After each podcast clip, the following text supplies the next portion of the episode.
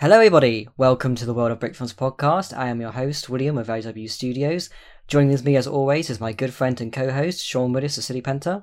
I've stopped counting what tax special number this is. I think we're on like, I'm trying to think, it's just like... I think it's better to not know third, at this stage. Yeah. Yeah. Seven, we'll go at seven. I start feeling old now. But yeah, so... Steve, you haven't been introduced yet. Yes. So, joining in with us are the winners of... No, not the winners. No, we'll go with that. We'll go with that. Oh, yes, we won. We won, woo. Not even a minute in, we're already roasting you. Yes. Yeah, so the second place winners of THAC 2022, Dawa Toomey and Steven Collins. Hello. Howdy. You know, right off the bat, like, when, you know, when I saw... the your entry in the like submissions, you know, coming through the emails, like immediately as soon as I watched it, I was like, yeah, this is like an immediate classic, you know, like straight away I could feel like, yeah, this is like really special. Oh, thank you very much. Thank you. That's very, very nice to say. It is by classic, I suppose. Yeah, it probably feels like an old style brick film. Because we are old style men, you know. Yeah. We're the geriatrics of the community now. Like, because if I saw the state of us, if we were teenagers, I'd be like, one of them's bald. What's going on? Of course, you know, it's funny because I started right around the same time as you did, and of course I can tell it's like, yeah, this goes back to the Blunty roots. I'm sure. You know what? Actually, yeah, I like. I was never conscious of that when we were making the film, but I do know the dynamic duo was really the thing back in that time, and it really influenced by Blunty. And I think we were all into that. I mean, it was like every brick filmer had a dynamic duo, well, nearly. And but I think when we were writing this film, we did not think of it in that way at all. We just wrote the script in creative flow, and then afterwards, you know, when I saw a few comments about that on YouTube, I was like, oh, that's kind of full circle, because Blunty was me anyway, and I think Dara too. I don't want to speak for him, but like probably my biggest film influence at the start. It was probably the first, probably what actually, I think it was what directed me towards brickfilms.com, because he used to mention it in, this was before he kind of left in like 2006 when we would have been on YouTube. Yeah. Yeah. Nice. Yeah, man. Same for me. So that's a huge kind of, I suppose, compliment. And I mean, yeah, it's not quite as directly like the duo series that we used to do back then, but you know, back then there were other films that were similar that you would still call like two guys on a couch brick films. Yeah, the dynamic duo. Yeah. Even your own Negotiating Death from Brawl 2008 is similar, you know. It's not quite a dynamic duo film, but it's still two guys in a room. But I mean, I haven't stopped that. Like at the same, and that's the thing about this film, this story we told, was that since I finished brick filming, you know, I've come back to YouTube, ended up in sketch comedy, and just did it again, but as an adult. So it was so easy to kind of translate that into Lego, and then obviously you go, oh yeah, our inspirations. I mean, what do we grow up watching? So yeah, very much full circle. Actually, yeah, funny enough, I actually kind of in preparation for the podcast, I've been watching your cafe series, and I actually really enjoyed them. They're really funny, and I feel like there's a lot of like the energy and kind of like humor. It feels like when you see that in The Visitor, it kind of translates really well into live action, I think. Thank you. And even the title, The Visitor, we didn't know what to call it. Yeah. So it ended up being called... Steve was asking me, and you were trying to just think too hard about it, Steve. And I said, it's The Visitor. He's a visitor. Yeah. And you were like... like Dara was done, because we were like, you know... We only had like 9 or 10 hours to actually animate it. Like, you know, because we had kind of prearranged plans, and... So like, you know, we finished that, went to bed the next morning. Dara got up early to edit it, and I was like, "What are we calling?" Dara's like, "I don't know, The Visitor." And I was like, "Ah, yeah, but you know, maybe we could get a good title." You were like, "The Visitor." Don't question. I was like, the process, okay, man. Yeah. And tried to get a nice title, but we were like, "It's back." I mean, that's always the hardest thing for me, is coming up with a title. Oftentimes, I just have no title card on the video, and I, you know, come up with the title the next day after being asleep. Yeah, I mean, I'm uploading to TikTok nearly every week, and I mean, don't have to come up with titles. I do put one on a caption, but it doesn't, you know, Yeah. So it's actually hard to distinguish. It's like, oh yeah, so that art has been lost a little bit, and it was nice to actually name something. But yeah, no, it is nice. That's what's nice about a brick film. Yeah, it was like it would feel weird not to give it a title, you know. Yeah. But funny enough, actually, I was just, you know, I know it's not brick film related, but I was just thinking about your live action work, because it's I found it really impressive. Just like they feel like proper kind of like productions, you know, like the production values are there, and like obviously you've got like a set, and the like the audio is really good. I know that sounds like, you know, sort of like, I don't know, very obvious sort of things, but like, I don't know, you kind of have this like idea in your head of like people doing like live action skits coming out after brick filming or something, and being kind of like, I don't know, you imagine it to almost look amateur in a way, but like it really doesn't feel that way. It really feels like a proper kind of production. So yeah, that's really, really impressive stuff. Thank you, Will. Thank you very much. Very, very much appreciate that. And that's just, I mean, that's a good thing about being old, is you learn by doing. So I haven't stopped making stuff. Like it went for the brick films, that went into the, and then the creativity went straight into the band Steve and I were in. And then the second that ended, or even before it did, I jumped back on YouTube vlogs, sketch comedy. So I forgot. What? It wasn't a question. It was a thank you, and that was this very long-winded thank you. It's like we're a bit of a real-life dynamic to ourselves, there, isn't it? I mean, we actually are. Like, we were brick filming together, and then we were in a band, and now we're doing sketch comedy alone, together. Like, yeah, that's what I mean. We're not even friends. Like, what's this about? I don't even like it. Dude, lads, just don't sign contracts. Yeah, right? You know, when you're 12 years of age, if you sign a contract, it's life-binding, and you know. Awkward to get out of, so you just keep at it. Yeah, since 1999 we're pals. Yeah. Old. Nice. We're old men. We're not that old. You stop saying that. It's just, you see, I compare us to the, I mean, let's say the target demographic or the audience. You see, so I'm so used to TikTok being younger, and then brick films, obviously, I would say majority younger. So we are old, and it's okay, Steve. It's all right. I'm sure you guys will correct us, but I feel like brick film has always been very, very, very age-wise. It's still very. Oh, like, it is for sure. Anything from 10 to like 50, I would kind of. Especially guess. On the bricks and motion side of things, since it's a community that's been around for over 20 years now. So those people have been around for 20 years. So it's definitely very varied age-wise. So yeah, I mean, you're definitely not in a particularly old bracket yet. But it's actually interesting though, like, the amount of people that kind of started brick filming in like the early 2000s were like way older than you guys are now when they started, and like I think a lot of it is just like back in the time, not as many people were on the internet, so I think it was kind of primarily kind of like leaning towards people who are older, I suppose, when it comes to that kind of thing, people that are active online back then. But but I guess I guess there's always been quite a few like adult fans of Lego, I suppose, as well. I think we certainly felt like this at the time. I don't know if you agree, Sean, but like that we were like almost the first generation of kind of 11, 12-year-olds coming onto the site, and we felt quite young, and like that we were annoying the older people, I was slightly younger than you, and like when I joined the site, I like looked up to the two of you, and I kind of gravitated towards your work, and it was hugely influential on me. What a sentence! I mean, seriously, like I watched the stuff that both of you made all the time, like multiple times over. I can still remember all that stuff vividly. Like the Kyber Crystal trailer with the Linkin Park song. Oh god! I couldn't even spell crystal, because I looked back on that when you sent it to me, Sean. I didn't even know those things were still on the internet, and I was like, oh my god! And then I was just looking at that, going, god, I couldn't even spell. I still can't. I think it is quite funny though, because like I think you can be quite young, kind of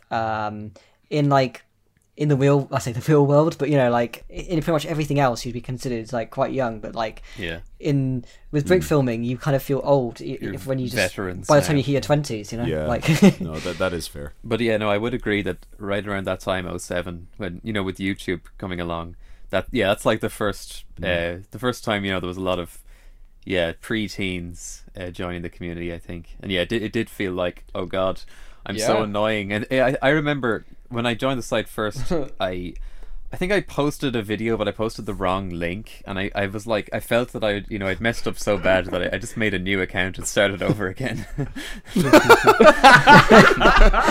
Oh man, I know. Oh, that's excellent. Yeah, I really felt like the etiquette around forms was serious. Like there was no time for fun. Like, you know, Steve, you were swinging though. You came out swinging like in the forums. What do you mean? Like, as after I was silly and I started getting on the other end of it, like.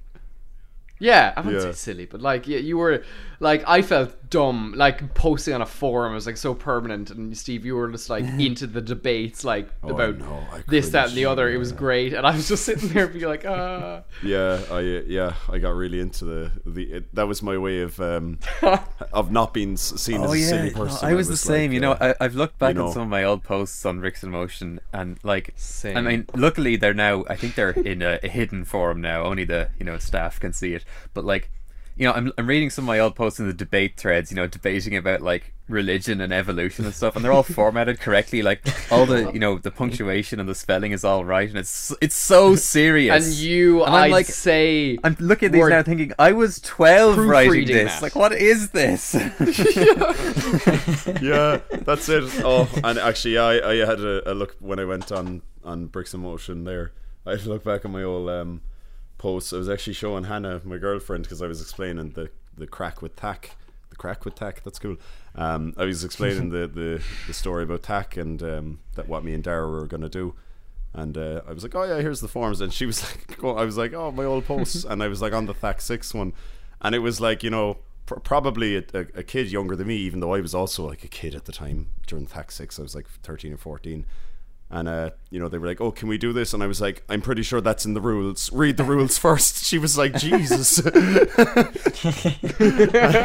I was actually, you're dead right, God, man. I was looking back on some posts and I was just actually ashamed. I was like, God, like, oh. Yeah, but that was totally the vibe at the time. But, you know, people would get angry at you if you didn't have proper spelling and, you know, capital letters. And or if you double posted. Oh, my God.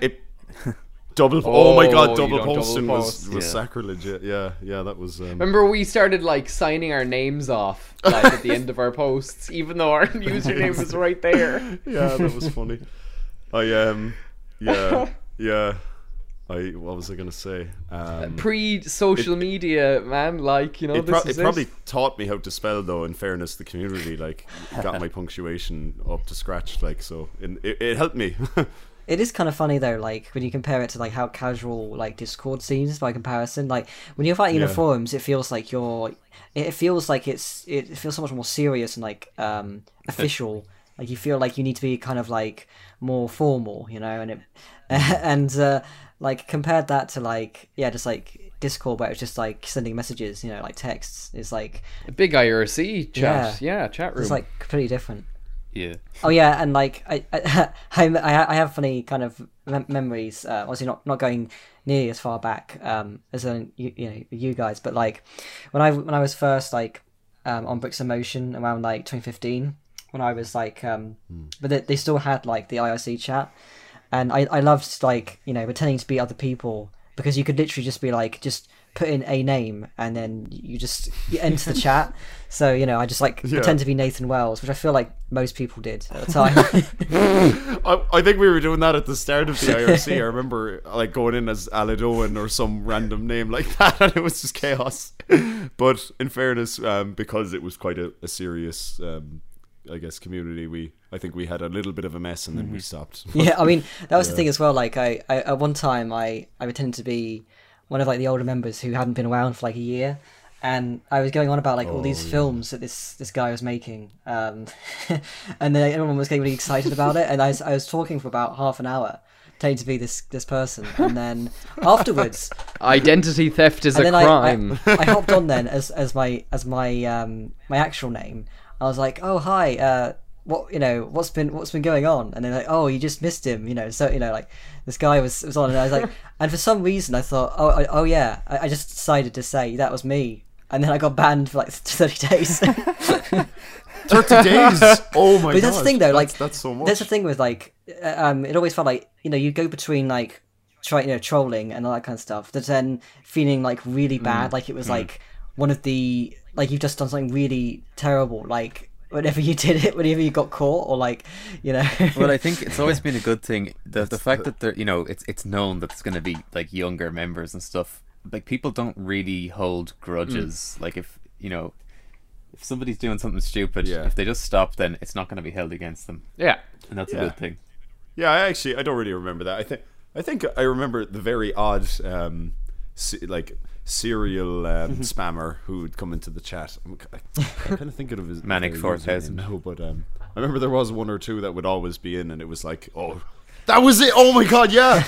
Yeah, the drama. Any sign of them in the last 12 years? They returned to the community. As far as I know, yeah, Manic 4000 went on to be known as Brick Unit, and has some very dramatic trolling incidents on the YouTube, like, Star Wars or IP film scene. Interesting. Yeah. Notorious. Song. And now to announce a surprise third guest, it is Brick Unit now. But actually, yeah. So I guess it's probably worth pointing out. Like, this was actually your first like brick film for quite a few years. Like, for Dawa, it was your first since like 2017. And Steve, I believe, is it the first time you've made anything since 2009? Oh my god. Like, Sean would probably know better than I would, but I think 2009, maybe 2010. Oh my god! I'm thinking middle of 2009. Mm-hmm. Yeah, I'm pretty sure that would have been the last time. Which, yeah, so long. I don't know how I was even able to animate somewhat. I have your like your Brick Films wiki pages like sort of ready here, like lots of tabs, and I'm like, oh yeah, it says 2009. Oh. So. Okay, cool. Oh, actually, yeah. Thanks for making that. I only noticed that like, the other day that was. Yeah, you know, did he get his own? I got my own wiki page, man, and I didn't have to ask. I was like, will I ask Sean, dear? Can I have a page? But it just popped up. I was like, whoa. I wanted to give you a page for a while because your name keeps coming up on like contest pages. But you know, I felt like I couldn't justify it because you didn't have like a super notable film. But it's like, yeah, exactly. Oh, you know, I wanted to boost the number of Irish brick filmer pages, of course. But Steve is Steve, you need to upload a photo to your Discord because there's no photo of you on your wiki. Come on, man. You know, so since you came second in THAC, I was like, okay, finally, I feel it's justified. Yeah, exactly. Yeah, because I think I was notorious for deleting my brick films and you know, constantly like critiquing. No, this is where I start now. Like on YouTube, in the YouTube days, I definitely had like 30 of them that that brickfilms.com never saw. Wow.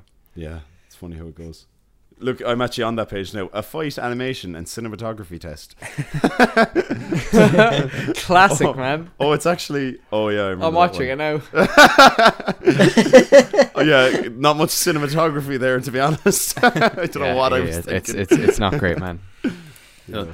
I was looking at those again recently when I uploaded them to put them there, and I found it amusing. I mean, it was bringing back memories, but looking at the start of the Kyber Crystal... and the Kyber Crystal teaser trailer, and it's like you can see Infinity Squared and Driven.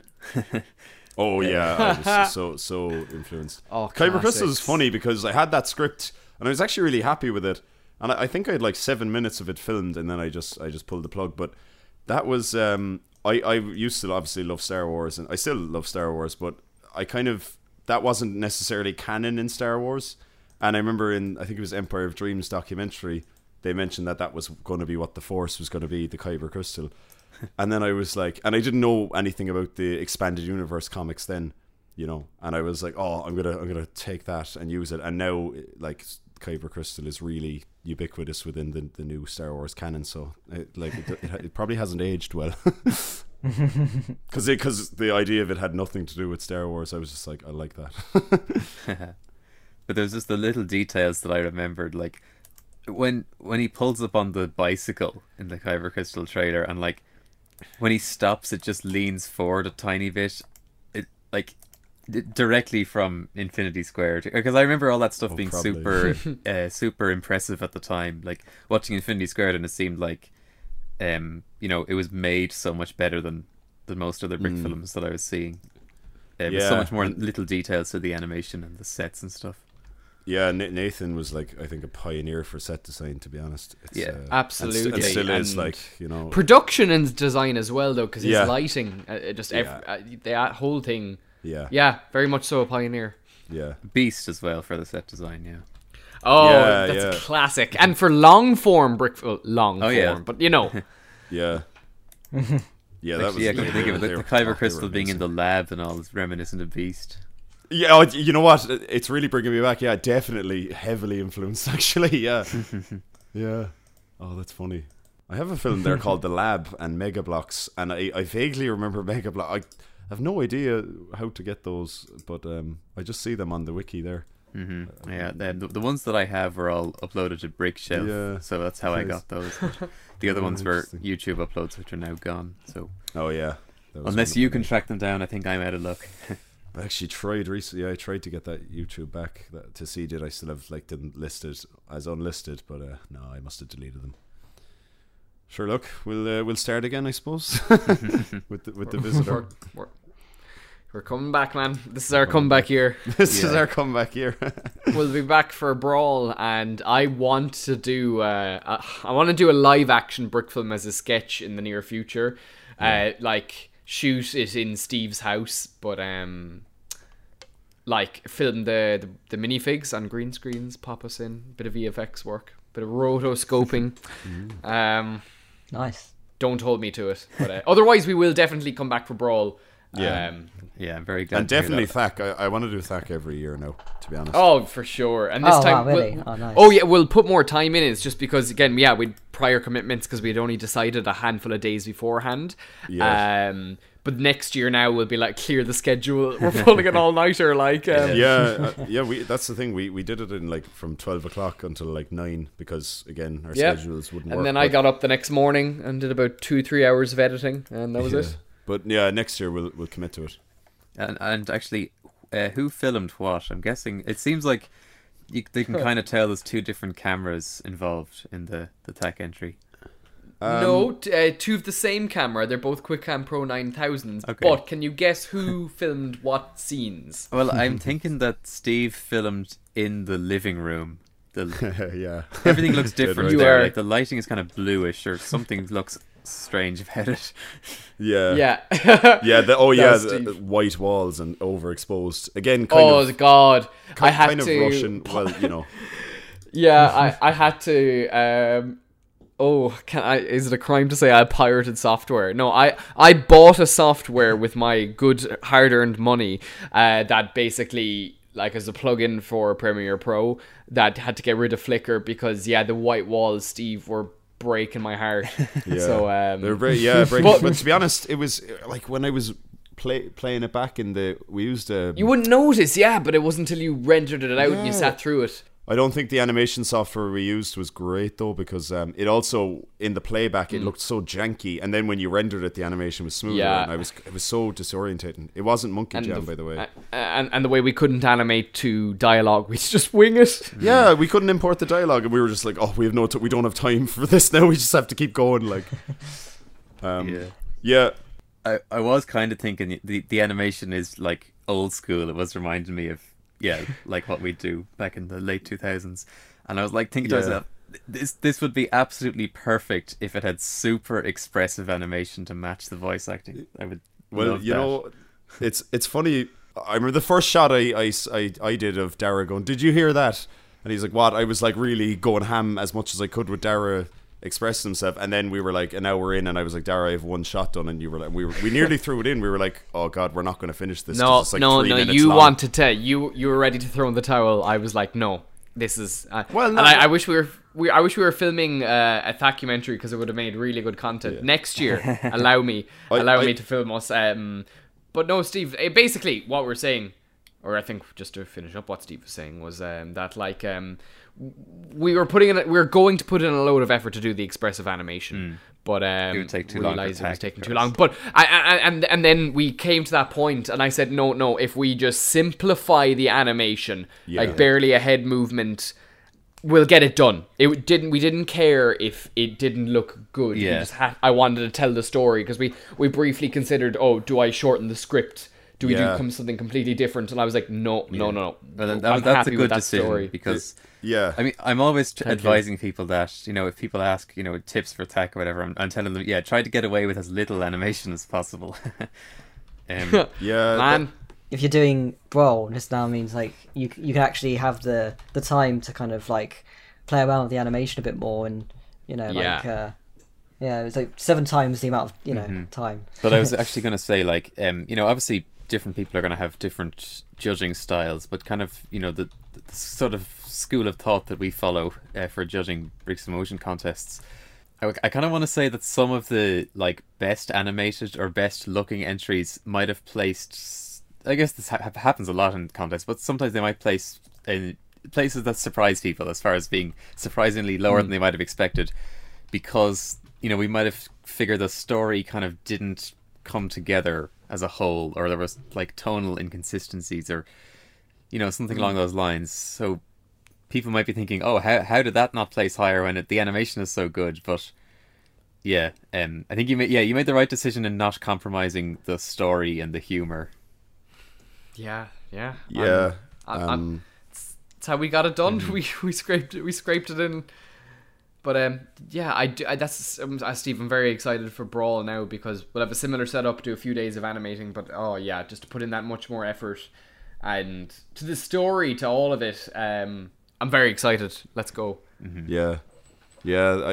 I'm excited too, because that was the, as we were saying, that was the thing. We by the time we had the script done and the voice acting done, we couldn't go back. So, it was nice to get it done as just to I suppose, to continue on from what you were saying. But I'm looking forward to doing something maybe similar, but with a bit more effort into animation. It's going to be kind of interesting for me. I guess this is just an opportunity for me to talk about myself now, but I was just going to say with Brawl now, because I came first place last year. Nice. And it's kind of like, I guess now, I mean, I still want to enter Brawl just because I really love Brawl. But I guess now I kind of, sort of relax a bit more and just be like... yeah, man, pressure's off. That's true. Yeah, now you can just do it for fun and, don't have to care about other placements because you've already hit first. But yeah, of course, I feel like, you know, after saying that, what I said about the animation and the story and stuff, I kind of want to elaborate a little bit. Like, obviously...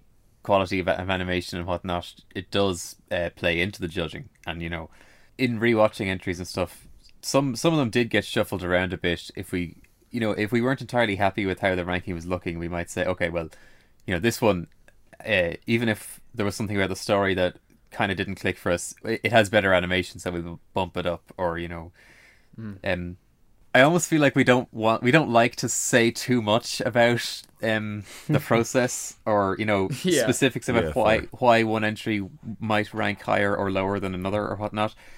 But a lot of thought goes into it, and a lot of rewatching. And, you know, we were on the voice call for hours talking about all the entries, and so like we were very happy with the ranking after all of what we had put into it from our point of view of how to consider films as a whole. Oh yeah, definitely. I think it was a really we did for like literally hours and hours. Like by the time that we'd finished, like we started off like, you know, sort of in the middle of the night, and then sort of by the time we'd finished, it was like, you know, going into the early hours of the morning. And like I don't know. I feel like there definitely were like some, without sort of saying too much about like how the judging process, there was definitely, you know, a lot of films where it's like sometimes there is just like one specific shot that just kind of makes it, you know, like you'll see it and you'll be like, yeah, this is just so good, you know.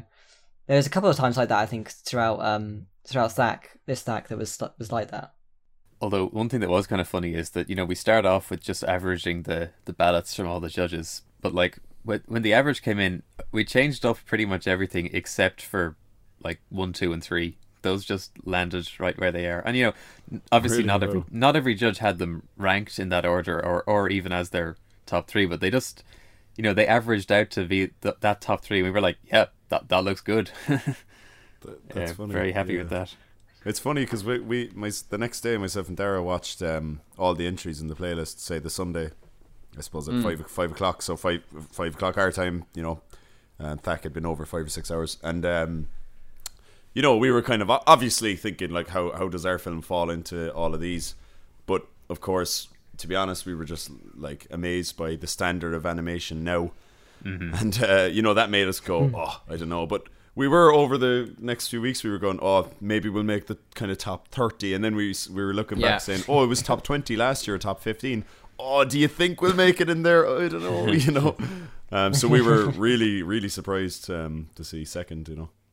Yeah. Oh, yeah, I think THAC is very unpredictable as well. Like, you know, there'll be some films where, like, it really just, like, you know, you don't know if it's going to be, like, if it'll be in the top 10 or if it will, you know, top 20, whatever, and or if it will be, like, you know, in the top 3, you know, like, yeah. I think some are, like, because especially, like, with, like, so this year, like, I think one of the, I mean, we wanted to do a top 20 largely because of just, like, I think it's just sheer number of entries, but it also just meant that, like, there were like 5 more brick films that we really liked that we could actually, you know, have sort of place, because even then there were, like, so many that we were like, oh, this was really good, I really like, you know, like, it's yeah, like, by far there was, like, so many more, like, good entries than, well, yeah, like, placing, you know, we always say with THAC, like, it's very hard to really say one is particularly better than another. Once you're getting past, like, top 10 or whatever,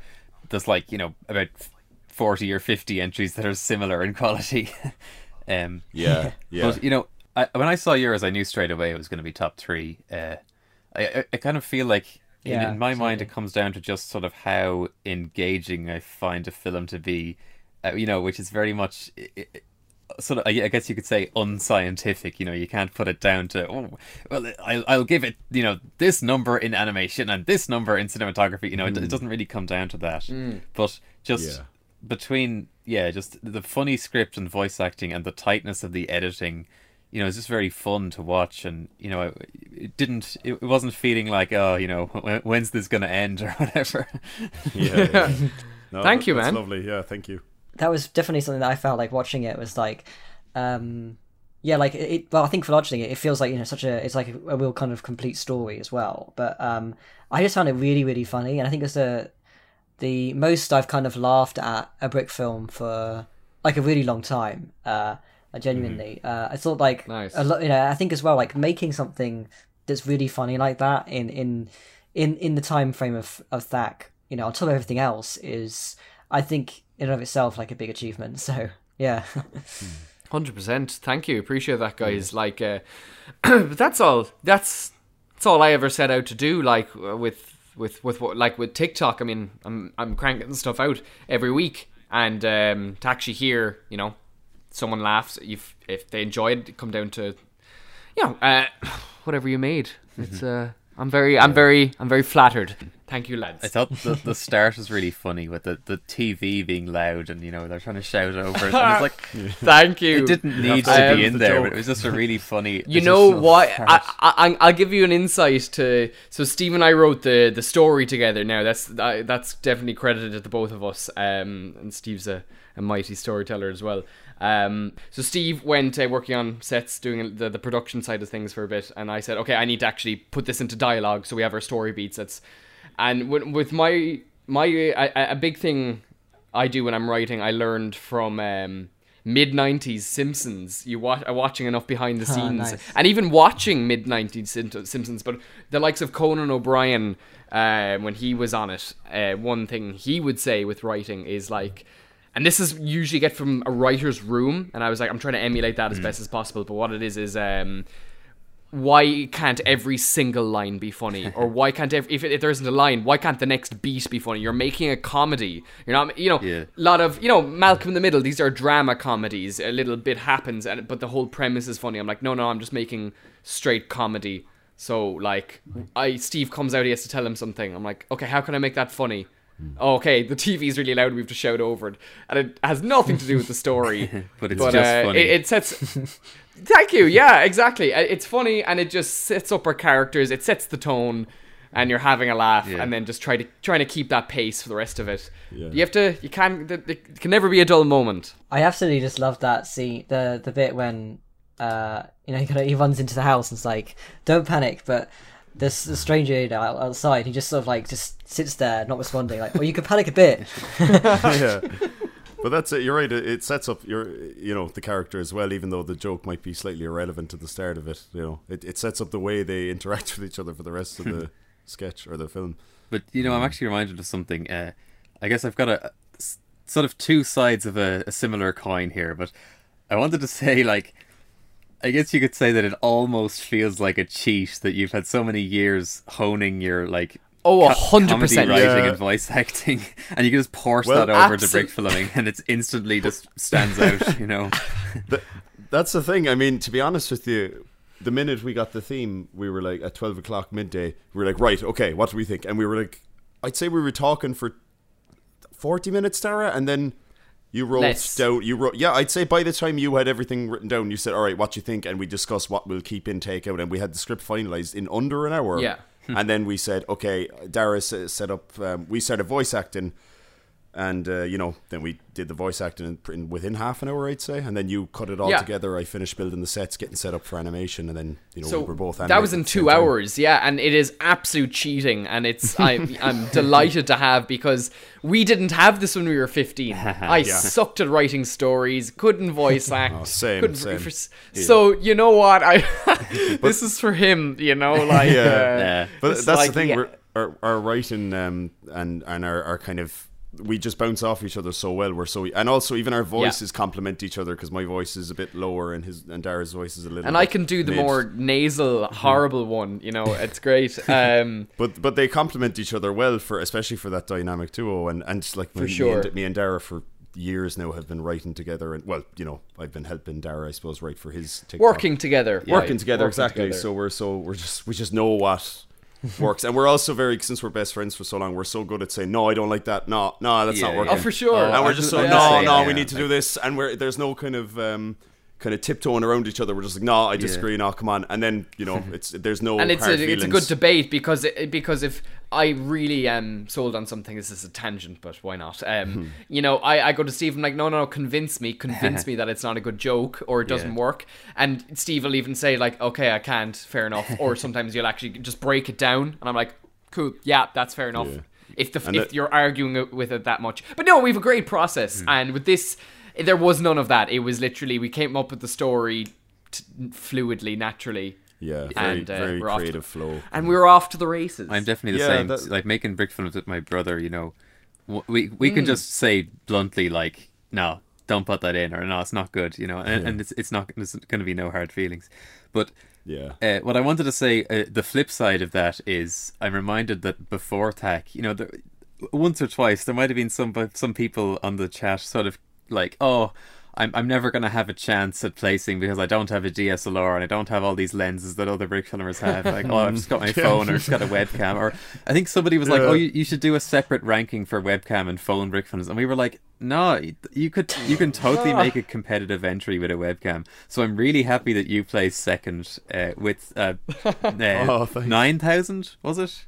Yeah, not even full HD, like not even C920, but 9,000 from 2008, I think that probably older than some of the entrants. 2007, actually, is it? Yeah, I think we got it in 2007, late 2007. Oh, I thought that's when the 5,000 was around, because I got the 5,000 then. I think it was THAC 4, just before THAC 4. I got the 9,000. I think you had the 5,000 as well. I did. And we two of us did. We had to take out the lens, take out the glue, and like manually focus it. Yeah. I think I learned that from you. Yeah. And Steve, didn't you make a video? Yeah. You made an instructional video on that, Steve. Oh, I thought I got it from someone on brickfilms.com, because I got the camera because I wanted to get the 4,000, because that's all I heard everything about. Yeah. Wasn't available anymore. I got the 5,000. Realized it was autofocus. I was like, oh. And then I saw someone, I think it was on brickfilms.com, were like, no, there's a trick, break your webcam and you will manually focus it. No, and, I could swear I learned that from you, because like there was nobody on brickfilms who had the 5,000, because everyone already had the 4,000, but because we joined right when the 4,000 went out of production, like we were the first people to get the 5,000. And it was like, don't panic, we have a thing. Maybe I made a video based on the thread I saw. Maybe the thread didn't have much. I think you did. Or maybe I saw it on YouTube. I can't remember. I hardly thought of it on my own. Because I'm pretty sure I also learned how to do masking from a video you uploaded to YouTube. Oh, no way. Nice. Yeah. Oh, man. I bet it must have been really funny for you guys. If you're doing, you know, like live action skits and that kind of stuff with... I don't know if it, do you use like DSLRs or like... video cameras. If that's the question, I'll answer quickly, or if this is part of a bigger question. But yeah, a bigger question, yeah. Yeah. Okay. I use mirrorless cameras, so technically not DSLRs. So the Sony, I won't go into it, but yeah, I use Sony lenses because that's the thing. I'm a videographer by trade as well, so that's one of my jobs. More on that. Yeah, a lot of us in Brick Filming, but we use the Canons for stop motion, but the Canon Rebel or T whatever they're very bad for video. So I also recently got a Sony mirrorless camera body, which is much better for video. Which one, Sean? Can I ask? I'd have to get it and read the number. I was just gonna say though, like it must have been weird for you, like going back to this old like webcam. Yeah, maybe. I mean, I always loved webcams because they're so small, and I never had a DSLR back in the day. The only thing about the 9000 is though, like, and I only just got the Brio for when I get around to making a film again. But I love how the lens is in the center. When the 9000, it's on the right or the left. And me and Tara, we were like, oh God, I have to take this wall away and take every bit of the set away now. Yeah. And it was even just getting close to the minifig was tough, like, you know, and not bumping the camera. Either of you two hosts, do you use webcams or you know, like DSLR type cameras? DSLR. I use the C920. Okay. I know, Penta, you used C920 for quite a few years. Yeah. And then I never had a 9000. Yeah, I went from the 5000 to the C920 and used that for many years. And yeah, the C920 is great. Definitely, yeah. Yeah, that's the thing. Like, I feel like that's the thing. Another thing I was kind of like when I saw that whole thing of someone saying like, oh yeah, there should be a separate judging criteria for like different cameras and stuff. It's like, I feel like there's so much you can do with just like the C920 because like, like the amount of stuff like compared to when I was starting out with the C920, which I got it in 2016 is when I first used it, and like some of the stuff I was doing then, like it really like the sort of stereotypical kind of webcam kind of quality to it. And then using the exact same camera like now, and like you just, you know, through just sheer, you know, like just doing it, you just regularly, you know, making films and sort of learning the process basically. And like when it comes to the lighting and the cinematography and like, yeah, like I feel like obviously you're not going to get the, you know, quite as crisper an image as like a DSLR, but like I feel like it's pretty close, to be honest. Like a lot of it is just like making really the very most out of like what you've got, you know. Yeah, I mean, from the 9000, it's such a big step up, and the fact that it lasted so long, because I was debating to get that or the Brio, and I just kind of bit the bullet and tried the Brio, which is because I was like, oh, it's 4K, and I know the lens is very wide, but yeah, I mean, it looks so good. It's just mad to see compared to, because I don't think the 9000 is obviously that great, but. At the time, it was good, but yeah.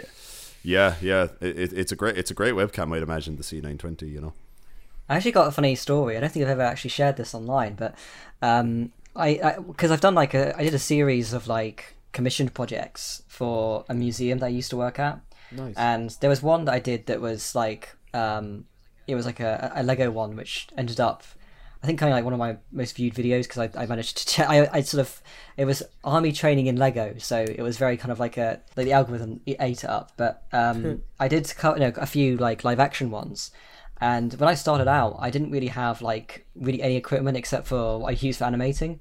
So I literally just had my webcam. I took my computer with me, like my laptop, and I just like put it on a chair, and I had my webcam plugged in.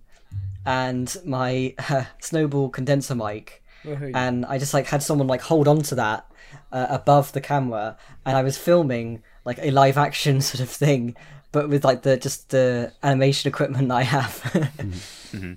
And like, it worked, like, you know, even though my computer decided to crash during one of the times I was filming, but like it did get the job done. So like, I feel like there's all sorts of stuff you can do when you've just got, like, you know, just working with limitations, and you know. Yeah. But there was something more I wanted to say about, you know, sort of the skills you've been practicing for over the years now, is that when you're watching the THAC playlist, there's so many entries where you feel as if the voice acting makes it awkward. I don't know, like, there's a lot, you know, there's whisper shouting. We always complain about whisper shouting. We used to do it so much too. Yeah. So when your entry pops up in the playlist, it just jumps off the screen, you know, like it stands out immediately, because there's been so many entries where they're not like fully going for it. They're not committed, you know. Yeah. Yeah, you just need to shout. I suppose, yeah, I mean, myself and Dara just at this stage very experienced with the kind of acting, so it felt natural for us to do it, but when we were like younger, it was like, the last thing we wanted to do. Yeah, for sure. I mean, it's like, really go for it. I guess it's because, you've been recording your voices for so many years now, you don't care anymore. You're not going to be embarrassed by anything, you know. No, not at all. Absolutely. And even going back, Sean, I was somehow the co-lead of Tim and Fred, you know, filming by Sean Willett's series. And I couldn't voice act. I don't know why he asked me. Like, I'm delighted he did. And it was great fun. But I was talking to him a few years back at this stage, and I was like, can we please revive the series? Like, well, can you please revive the series? And I'll voice act again. And I re-recorded my lines over a previous episode, and I was like, look, it's so much better, please. And maybe someday he will. Maybe. Yeah, I've been waiting. Yeah, I've been waiting for a long time to see another one. Just make a remix of it. Just put both your new voices over the current animation. But yeah, I always love when you can tell that there's somebody voice acting in a brick film and they're really, really going for it, because it just feels pretty rare. Yeah, and I get that, because, you know, and maybe not a lot of entries might not have it. It's just if you're young, live in your parents' house, you know, we're the perks of being a grown up. You know, we can shout in Steve's bedroom, not bothering anyone. That's actually that's the main thing, is that there's like, I don't have to worry about, you know, annoying my parents or whatever. Yeah. Yeah, but I think it's, yeah, you're right, especially in a brick film where there's no mouth animation, you know, you kind of need to do your best to make it expressive. You need to go all out, it needs to be expressive, so you really need to go mad. I mean, somebody who like really goes all the way out is like Macias. Oh yeah, like Mind Game. Like, there was a film, I don't know if you've seen, I'll Never Be Lonely Again by Sanjira. But I was rewatching that yesterday, and like, Zach has like he started in the start of the film, and it's just like absolutely crazy, just like how loud he goes, like really going all out, you know. He's a great voice actor. He's always been a great voice actor too. Always actually has been. Mm. Yeah, there's some standout people I can think of. Keshin as well. Keshin was brilliant. Oh God, yeah. We were rewatching what's Days of Pizza Pat. It's Days of Our Pizza. Probably my favorite comedy brick film ever. Oh my God, so funny! Well, like, we were watching it the other night, and as 27-year-olds just roaring laughing at this old brick film, like it's. Oh yeah, well, that one holds up so well. And it's so actually funny. A good example too, because it's not like, because Keshin is great animation, but it's before he got really, really smooth with his animation, you know. And God, but the story walk cycle, man. Yeah, man. But it's really I know, smooth. I hate using that term. But before he had very like before his animation elevated to what it became. But the story and the voice acting was just so perfect that and the humor that it just you don't care, you know. Yeah, I mean, that's still my favorite film by him. And of course, that'll be influenced by nostalgia to a degree. But I think it still holds up. We should pop it into the Discord and just be like, hello, people under the age of 20, let's say. What do you think? You know, and they'd say, it could be smoother. You That's the thing. Cause, like, I naturally went for the word smooth, you know, because that was the it line back in the day. Is that still the thing? The smooth walk cycle, like. Yeah. Well, you know, certain people have been pushing back against the idea of smooth being the be all end all. Way to judge. I try and avoid using the word just because, like, it just has such a. There's such a connotation to the word now, like when it comes to brick filming, like just people are just like, oh, I try and use the word I use is fluid, like fluid animation. Yeah, like, that makes more sense. But that was actually one of the when Steve and I realized it was crunch time filming The Visitor, as it's called. I said to Steve, I said, when we didn't know if we could finish it or not, I said no walk cycles. Absolutely not a single walk cycle. We're not wasting time. I don't care if it looks like the characters teleport. You know? That was it. Yeah, we were. We love hearing. Unless it's in the script, Dara walks outside. Do not show it. Can we take this as a soundbite and just put it into the Discord? Spread the word hard and fast, like especially for comedy. I think we've been trying with this podcast. We in the past we have been talking about trying to tell people. Did you know? You can just cut and have them somewhere else. Oh, it's fair for more dramatic things, I think, where it's where there's a good reason to do it. But for comedy, often it's just when it's characters talking, it's like, you know. Well, that's the thing. I think comedy, because I've been doing some editing work with some friends, and trying to edit a comedy, and so much of it is just is there a second of just sort of breathing time, cut that, and it's so you have to be so it has to be so tight and not a second's wasted. And I think we were all terribly guilty back then when around the time we started of where you had to show the characters take every single step to get to where they needed to be. I was watching some of your own older films just before doing the podcast, and I was amused. I was like, the walking, you have to show them open the door and walk out the door every single step. And it's just a waste of, it's just uninteresting, really. It's just I spent 16 hours 16 hours animating that. How much of my story has been told. And I literally, going back to Sean, you'll remember the Not Forgotten. I spent years hyping that up, and then I would spend nearly weeks just on walk cycles trying to get the character into the place, and the story never started. And I just would get a test. That's what all I did. I did so much animation tests. I was like, well, if I could go back to my younger self and say, just make a film. It doesn't matter if it's going to be bad. Just make a film instead of just testing. Tell a story. Use the story as your test. You know what I mean? All I did was, here's the test now, and then I'll make a film. That's the thing as well. I don't know, I know a lot of people are like this, but I literally, I've hardly ever made any tests ever. I just make films. Whenever I get to a point of so this is the first time I'm trying out this specific thing, I'll just be I'm just gonna really analyze it frame by frame, and the actual film is the test. That's good though, because I guess you can't do storytelling tests. You just have to make it.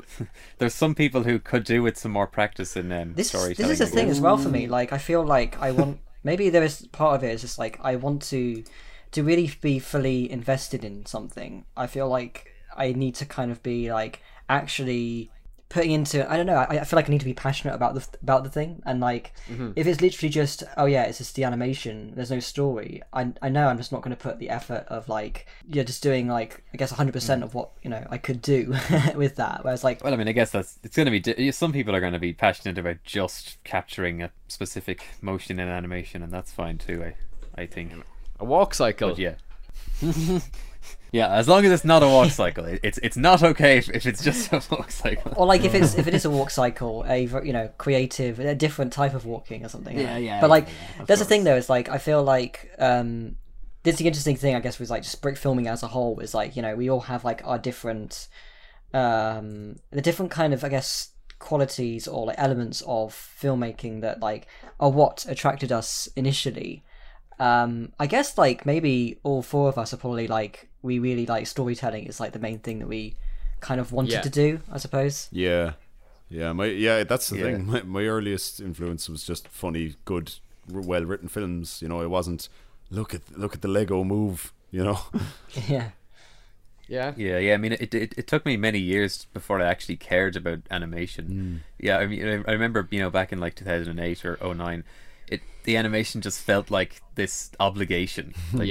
You have to have a certain amount of animation for it to be a film, and that's annoying. It is interesting though, because I think as you kind of go along, as you develop, you kind of like start to really get passionate about like each, all the other elements that you weren't initially that passionate about. That's right, yeah. Well, because at the end of the day, they all help you tell the story better. Yeah. You know, better cinematography, better animation. It's all serving to just make it better story, better, more engaging piece of work. I think as well, like when you kind of like really start to kind of think about the 12 principles of animation, which isn't just ease in, ease out. Like there's 11 other ones, and also like you know a good did you know? A good chunk of them are like, you know, about, you know, they help you enhance like the characters and the story. You know, like it's not just about the animation; it's what, you know, how like it kind of all comes in, how it comes together, isn't it? You know, and yeah, like I think as you start to kind of like develop, like, yeah, so like I think for example, like, yeah, you start off, you're passionate about doing stories, and then as you kind of go along, you find like the other, how like each other element can enhance your story. So like you'll see the animation, but then also like cinematography obviously enhances it, and then like the lighting enhances it, and then good sound design enhances it, and editing enhances it. You know, package. It's like it all comes together, doesn't it, in that way? 100%. Yeah. And of course, yeah, we always love good sound design in THAC, which is, you know, usually the last thing people do. And yeah, there's entries that have like no sound design or unfinished sound. But yeah. So it's always impressive when there's ones that actually have finished sound design. I could see people like in the Discord in the, like the last hour, just, you know, can anyone render this for me? Can anyone do? Like, and I felt that, I remember that, like, just being in the early days and just not understanding what compression was or how it worked. So, yeah, I was just in the Discord and I was just like, oh, guys, yeah, been there. And then I logged off the computer and smiled because ours was submitted. Yeah, you can go to sleep now. Yeah. Do you, actually, I guess another thing I was going to sort of, like, ask, I guess sort of based around, like, you know, your experience and stuff, do you feel like, because of like just how much you've just sort of like non-stop been kind of like working on like, you know, skits and you know, sort of telling stories basically, does it get to that kind of point now, like, I know it never gets like easy necessarily, but do you feel like the pressure's off a little bit with like both of you like being able to kind of be like, okay, so you've got 24 hours like coming up with a story, like do you feel like it's just so much more like natural to you now and just like much quicker, you know, just to be able to do it? I love that question, and it's more of a case that the process is easier, but there's no less. And you pressure yourself about different things. When you're younger and you're not as experienced, it's about, you know, I've seen people, again, in the Discord, people just being so stressed and frustrated. But, like, because as doing this for so long, you learn so many more things, like time management and prioritizing this, that, and the other. As Steve and I told the story earlier, we had our voice acting down, recorded, and, you know, done it within 2 hours. But that all comes from years upon years of learning, learning by doing. So yeah, the pressure definitely is off because we have it more streamlined, and that's what you get for doing for so long. But but then the pressure's on at the end of the day, because it's I want to make something good. I want to make something that meets my standard, story, comedy wise. You know, so I think that's anyone for all ages. You could be doing it, you know. Scorsese, sure, he's old, but he still wants to make good movies. Really, Scott, he's in his 80s, fair play. But, you know, I guess I almost feel like newer people might consider it slightly unfair that, like, you know, people who've been around for over 10 years place high in the contests. But it's like, I want to say that at the end of the day, you know, we hope to get some really good entries. You know, we hope to generate some really good brick films from the contest. And it's like, yeah, it's no surprise that people who've had more practice are going to be more likely to be able to make something really good. But of course, I am happy that a newer member also placed third. Oh my God, that's nice to see. Can I just jump in on that? Yeah, that the third place one, the one in the bank, that was amazing. I was at a party listening to the live stream, and I stepped out of it. I said, "Sorry guys, look, they didn't think it was rude or anything. They knew the results were on." And I popped out. I was on Discord just listening away, and I counted down from 20, you know, down. And I was hoping for, 10 to 20, or at least around 10, and our names weren't coming up, and we're getting lower, 4, 6, 5, 4. And then that third place one, I forget the name of it, you can maybe shout it out after me, but oh my god, the storytelling, the tension, the cinematography, I was blown away. Didn't know what age this creator was, probably younger than us, for all we know. And I saw that and I went, oh, not a chance. Not an absolute chance. And by chance it said, oh, second place is The Visitor, and I lost my marbles. But that was one of my favourite ones too. I thought that was so, so good. When the first time I watched it, I was like, that's brilliant, Oh. And it is funny as well, because we had the live stream there, it's on the YouTube channel on Bricks and Motion, so we've got you recorded your reaction to coming second place. Oh yeah, in second place we have The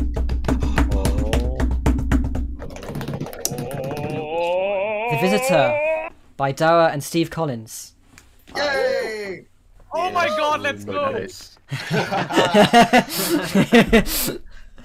It's funny, we were both, because I was out, but I wasn't at a party, I was out, and I was in town, and I was texting Dara, and I was kind of checking, we were both checking the Discord, and by the time it got to 10, we were like, ah yeah, look, we're gone. Ah look, it was fun, Yeah. And then Dara was like, I'm on the chat, and I was like, oh, I can't go on now, but I was like, ah sure, look, let me know who comes first, or I'll see you tomorrow. And I put my phone away, and then I got a notification, and it was Discord, and it was tagged at second, and I, like Dara said, I was like, what? Yeah, that third place entry was Have a Nice Day by Chazen, who, I could be wrong, but I think he's under 18. Have a Nice Day, yeah. And, it is amazing how far people have come, especially with THAC. The standard is so much higher. I've noticed in all of it. When we came back the days before THAC, just giving a watch of what the contemporary brickfilmers are making. Oh my god, the standard animation, everything, way better than us. It reminded me of Cognizance as well. Yeah. I mean, well, Cognizance would have been one of the early ones where people would be like, "Whoa, this looks cinematic." It's amazing. Yeah, I remember. I think it came out in 2007 or maybe 2006 or when 2005. Was it 2005?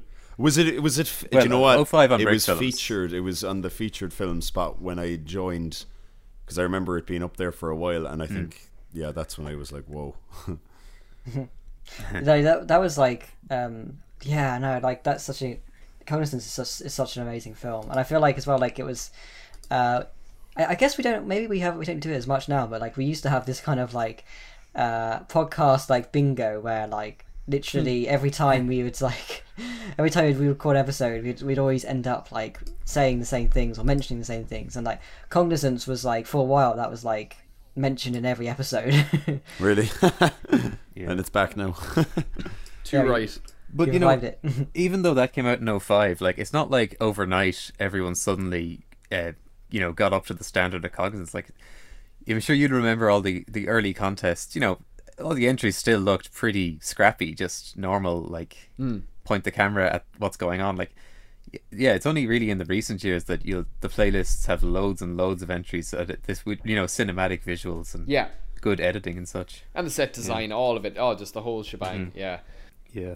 Oh, and something I wanted to quickly mention, because I guess at some point we'll probably start officially sort of talking about the top 10. But before we do that, I just wanted to because I realised I got this far without even sort of talking about hosting THAC, which is kind of funny, but kind of surreal kind of feeling, kind of one of those sort of things of always something that I've dreamed to sort of do, it's definitely something that I kind of had as a goal, and it's kind of surreal, I think, because that when it comes up to sort of leading up to it, trying to find somebody who could host THAC, and I was like, oh yeah, I mean, I'm free, I wouldn't mind, doing it, and realizing then afterwards, wow, that's actually it's not a simple thing, it's quite a commitment, and then organizing it all and everything, and now coming to a point where it's post THAC and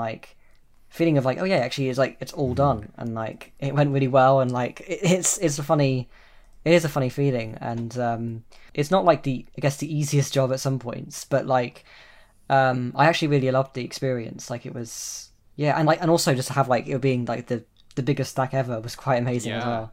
Fair play to you guys. Yeah. Oh, I can vouch for it too. That it's it can be quite stressful because I did half of THAC 6 and bailed, which I regret now. You know, I really regret. Also went back over that thread and was like, ugh. But yeah, I think it's funny actually. I remember someone just caught, again going back to the seriousness of the way things were debated on forums, but someone like called me out basically, and they were dead right. They were like, did you think you just got overwhelmed by the amount of entries? Because I think at the time it was like 68 entries or something, which was the biggest ever. It was the most. Yeah, ever. And I was also, school was getting quite stressful, and I was just, again, 14 and overwhelmed. So I was just like, I think it was VN Animation. I just said, do you want to finish it? Because I just can't. And but yeah, so I know what you mean. I do regret that. I do regret that a lot. But yeah, I just read back and I'm like, yeah, I was very deaf. I could read the hormones off me in my posts. I was like, oh god, you know. Yeah, but it has come up in the chat that like we look back on some of the old contests, you know, official site contests and unofficial ones, and we were like amazed that, you know, these ran to completion and they were successful, and they were being hosted by people who were like 14, 15, 16. Yeah, and it's like nowadays we couldn't imagine putting something like that in the hands of a teenager. That's the thing. That's the thing. Like I could not imagine hosting a big contest like THAC when I started. Yeah, I started when I was 15. Like I was older than you were when you were like hosting it. That's like I couldn't imagine being in charge of anything then. It's really nice that THAC has lasted this long, and it really is. I think it's one of the most special parts of this community because, you know, David West did the first 4, I think, and then the 5th one there was this. It was like there was 2 of them going on, like, within a few months, and then it got to 6 and everyone was like, who's going to do THAC 6? And it was like no one was opting. It was like there was this bit of, is it going to go? And then I just said, I'll do it. I did a contest before and I kind of was interested in that, so if you want, I'll do it. And then they were like, okay, go on. And I think Smeagol or whoever was like, yeah, work away, because it wasn't an official contest at the time. And that's true. Yeah so I guess thankfully it was lovely to see that every year it still went ahead. Well then, you know, even if you did bail halfway through, it sounds like you coming in to start THAC 6 was, you know, very, very beneficial. Yeah, I think it was. If nobody else was really interested. Yeah, that was it. That's my memory of it anyway. I didn't go back to check that, but I remember there was some thread and it was discussed in the chat. It was like, who's going to do it? If it's not done, what are we going to do? And I think I just said, look, I'll do it. But obviously probably didn't think through enough. You know, you may have like actually in the process of doing that, maybe you saved that. You know? Maybe let's hopefully look at it that way. THAC 7, I think THAC 7 was the first one that was an official Bricks and Motion. Oh, really? Very cool. Yeah, so yeah, I think it is. So ever since then, it's been, you know, guaranteed that it'll happen every year. Yeah, But that's actually something that I guess is worth kind of pointing out. It's like this year, like we kind of tried to make an effort to share out the work. We had like a shared like Gmail account for submissions, and obviously because of like, you know, the whole 24 hours, like with different time zones, it was really beneficial having multiple people doing it. And actually, like, I mean, huge like shout out to Bertel, who like approved like around 60. Wow. Like about at least half of the entries. Whoa, it's a lot to go through. It's like time wise, 60 entries to check is the mod. Yeah, and obviously as well Penta as well for also helping out with the kind of night shift. Yeah, that's true. Yeah, I was up overnight with Bert accepting the entries. Wow, Bert's great. I'm so glad he's still around as well. Yeah, yeah, absolutely. He's what a community! I love that THAC is like the most direct link. You know, this nice link that goes through all the years, and it keeps bringing people back. Yeah. Oh, like, yeah. I mean, you know, of course, you've just come back for. I mean, hopefully not just for THAC, but yeah, you know, THAC seems to have brought you back. It's probably the longest running contest in the community, is it? I mean, yeah, I guess. Steinerei in the German community. Oh, very good. Predates it by like a couple of months. Oh wow! So sometime in 2005 as well. Interesting. Yeah, summer 2005. Yeah. Are those communities as let's say active, the German and the French sites? I remember for the size of the amount of people in the countries and people who speak the languages and such, they do fine. But, you know, obviously English speaking is going to be bigger and more active. For sure, yeah. You know? Yeah. I mean, the Steinway is still a pretty, like, substantial contest, isn't it? I don't know how many, like, entries they get regularly, but, like, there's a lot. There's always a lot of really good stuff that comes out of that. Of course. So, you know, the thing about Steinway was that it was a real-life event. So, obviously, in the last few years, it's shifted to online. I assume they'll want to get it back into real life as soon as possible, but obviously it's been it seems a bit more low-key that it had to shift to online, but you know, until then, yeah, it was still doing really well as like the, you know, the main event of the German-speaking community. Interesting. I mean, they've like hosted in some like really amazing places. Like, I think they've been to like the Alps and all sorts, and they actually host the contest. Well, yeah, there was one in Austria, and yeah, it's usually in the city of whoever is hosting it. And I think it changes hands, like, you know, pretty much every year, I think. Cool. Maybe somebody will do it twice occasionally. But yeah, when you were talking about like being the host of THAC and it being sort of surreal, I was reminded of, like, you know, being listed as an admin of BIM, and I was just thinking back at like when I joined Brick Films. The impression that I had of RevMen was like, but this guy must be the ultimate god of brick filming. Like, even though I didn't know his work, like his film work, as much as some other people, but I still thought, like, oh, if this is the guy in charge of brickfilms.com, like, he must be the number one, you know. Yeah. And then I would have thought similarly of Smeagol once we were on Bricks and Motion. So it was really surreal to end up being an admin of the site. And obviously I don't feel differently. I still feel like I'm just a guy, you know, just a guy posting stuff. I mean, that's kind of, yeah, I mean, I feel the same way as well. Like, I think when I got the approval of you to kind of like, so I could create my wiki page again after, the first time I created a wiki page for myself, it was like back in 2015, and it was like rejected. And then like doing it like years and years later, like I guess it's okay if I do it now. And like having my page on there now, it's like especially considering that context, it does feel like really surreal. But like, yeah, it is funny like how you kind of go, yeah, like how you kind of, you know, considering like how you, where you started and that kind of stuff, and like how, you know, the admin team feels so kind of like, yeah, like almost like gods, you know. And like, yeah, I remember the impression I used to have of like, you know, you guys when I started, because I started brick filming, you know, like late 2014, early 2015, and within that kind of like few months before the summer when I joined, I had kind of discovered a lot of people that were on Bricks in Motion. I discovered like Penta and Nathan Wells and I think Smeagol and like Chihuahua. So, you know, I go onto Bricks in Motion and like all these people are active on there. Well, that felt really surreal as well. So I always had this like real, like really high impression of everybody that was on there. Mm-hmm. Every kind of step like that feels, you know, just being, you know, in the sort of mods team as well and Discord and stuff. It's like, yeah, it feels really surreal. And it's kind of, it's funny now to be older and have a different perspective on things, and you see like if Edbound posts in the Bricks in Motion or Brick Film Day Discord, and there's usually at least one person who's like, oh my god, it's Edbound, and I'm sitting there looking like, of course, like why wouldn't he be there, he's just a guy, he's just, you know, talking about making his brick films. Yeah, exactly. yeah, just people. Oh yeah, that's another thing as well, like, you know, you get to the point of like being around for long enough where like people who started way after you or like became more active way after you, now they're sort of people that like loads of people look up to, and that's kind of weird because it's like, well, yeah, like god, I am getting old. yeah, I'm feeling it, guys. And I say all this like, oh yeah, I'm saying this from the context of someone like started in 2015. Like, no, I agree. But yeah, I guess should we head over to talking about the top 10? Entries? Absolutely. Sounds good. Yeah, we probably should. It's probably a good time now because, yeah, obviously it takes a bit longer than the usual showcase.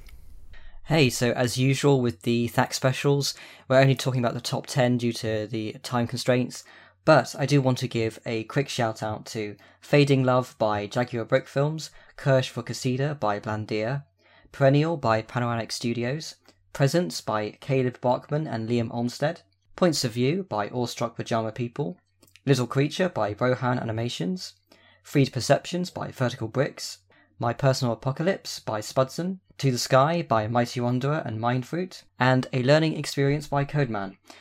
Really great entries that definitely are worth a watch as well.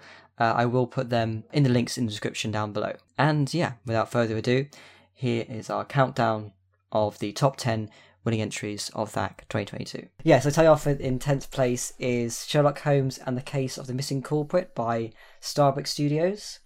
With this one, I really liked that, it was a really kind of, sort of successful kind of, parody of the kind of, mystery, murder mystery kind of stories. It was really well written. Yeah. And, quite a long entry. Yeah, very long, in fairness. Mm. It's always impressive when there's a THAC entry where the story has, a complete structure to it. And it's impressive when there's a long THAC entry. Of course, it doesn't necessarily mean you're going to do better if your entry's longer, because obviously if it's really boring or bad and it's really long, and that's not going to help. Yeah.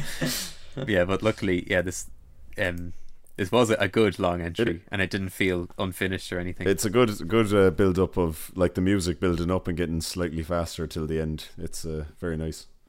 So I think the length really works. Yeah. Yeah, actually, because I know that you used music from the Hans Zimmer music from the. Yeah, Robert Downey Jr. films. Yeah, Robert Downey Jr. Sherlock Holmes films. And the music really complements it really well, the pacing of the film. And it just kind of feel like the story was kind of, I guess, paced maybe towards the music, but I think it worked really to its benefit. It the way that it kind of is sort of building up and the story kind of fits the sort of beats of that. I think it really complements it well. I don't know quite how it would have been without the music. I just think it really just adds to it a lot. Yeah, and one thing I have to give credit to Star Brick Studios is the use of the ensemble cast as well. Really having to branch out the storyline, get everyone equally involved, etc., etc. So a lot of credit to the writing of it to pull it off, I think. Mm. Yeah, and of course to pull off this sort of parody of these Sherlock Holmes type, you're going to have a decent number of characters. Yeah. So it worked as far as being structured right and getting the tone of this sort of story. Yeah, absolutely. I feel like we should talk about the 9th place entry. Yeah, absolutely. So HIGH by 746578. I really love that name. Very catchy, easily memorable, yes. Very catchy, yeah.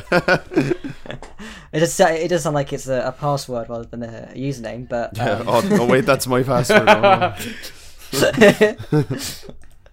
But no, I particularly really love this one. It's just got I really love the sound design. I guess that's one thing I would sort of say.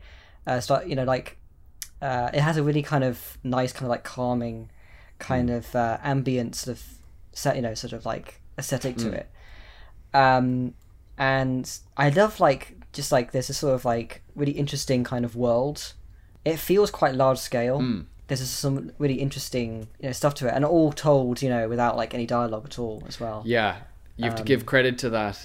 Watching the playlist, I feel I'm not saying this in in a negative way, but when you have a playlist full of lots of dialogue, and then you come towards this one, it kind of pops out. It's refreshing, yeah. Yeah, 100%. Yeah, it's almost bleak in a good way. It's a good use of the theme. And yeah, definitely, it feels like a real world with the sets and the sound design. Yeah. Yeah, and to go off what Will was saying was the scale is really portrayed well through the set design. The absolute, yeah. Mm. And I just want to go off what you were saying as well, guys, just about you had to tell that story with no dialogue, very minimal, and to do it so effectively. Yeah, I made it a great entry.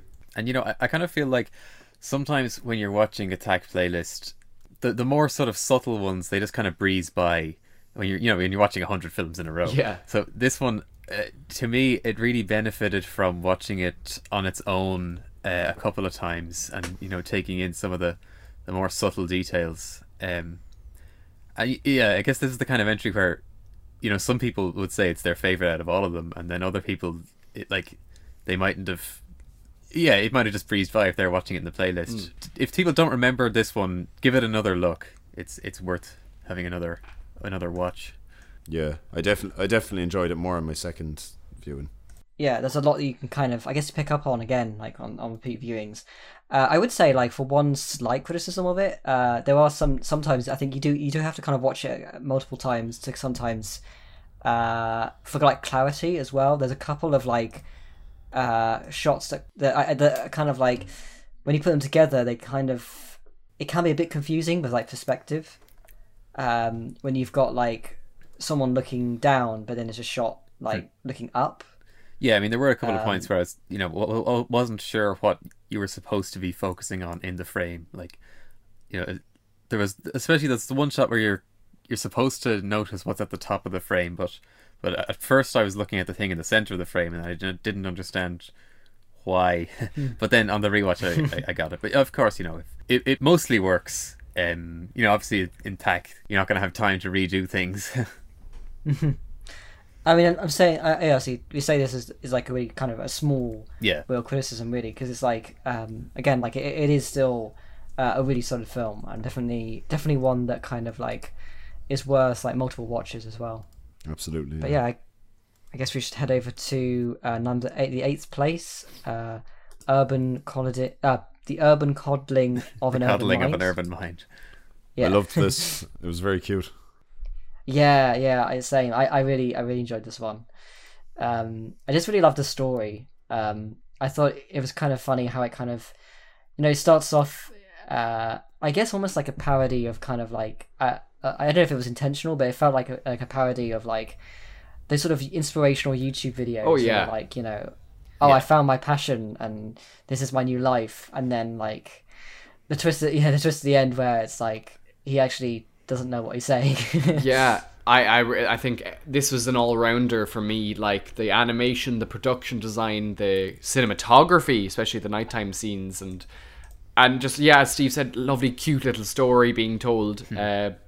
Yeah, perfect THAC film. Yeah, good structure for a THAC film. Yeah, to sort of set it up and then you have this one punchline at the end. Also as well, like the poses with the, you know, when he's stung by the bee, like it's like really, really good. Yes, very much so as the comedy. So yeah, like a really solid film. I really enjoyed this one. And on that, just like a tiny tangent, one thing I noticed after coming back after so many years was that like just the amount of inspiration the LEGO Movie has given like a new generation of animators that we didn't get as reference. Yeah. Like we were kids, and I'm seeing that, and it's I'm so jealous. I'm like, oh god, I love your style for so many entries. Yeah. I mean, I know you kind of joined before Just Kiddin', but like Just Kiddin' pioneered a lot of that stuff before the LEGO Movie. So, you know, it was kind of bubbling under in the Bricks and Motion community. Is Just Kiddin' still around?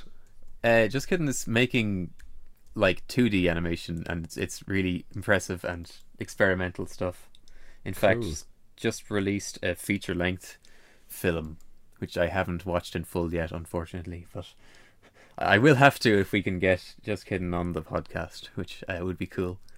But yeah, certainly like a lot of that real like jumpy characters moving quickly and stuff. Yeah, that was pioneered by Just Kiddin' before the LEGO Movie, but certainly the LEGO Movie made it like so that every brick filmer was starting to do stuff like that.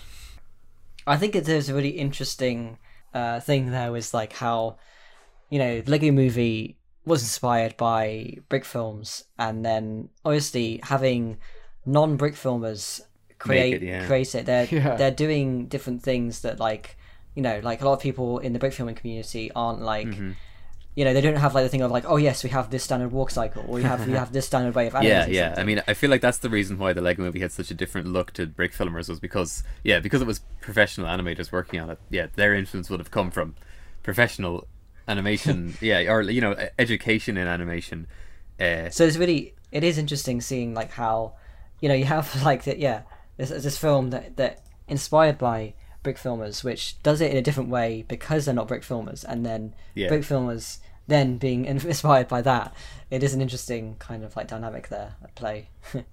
Yeah, but of course, you know, Just Kiddin' would have been similar, like as far as being more influenced by like old 2D animation, and like actually studying animation outside of brick filming and bringing that into brick filming.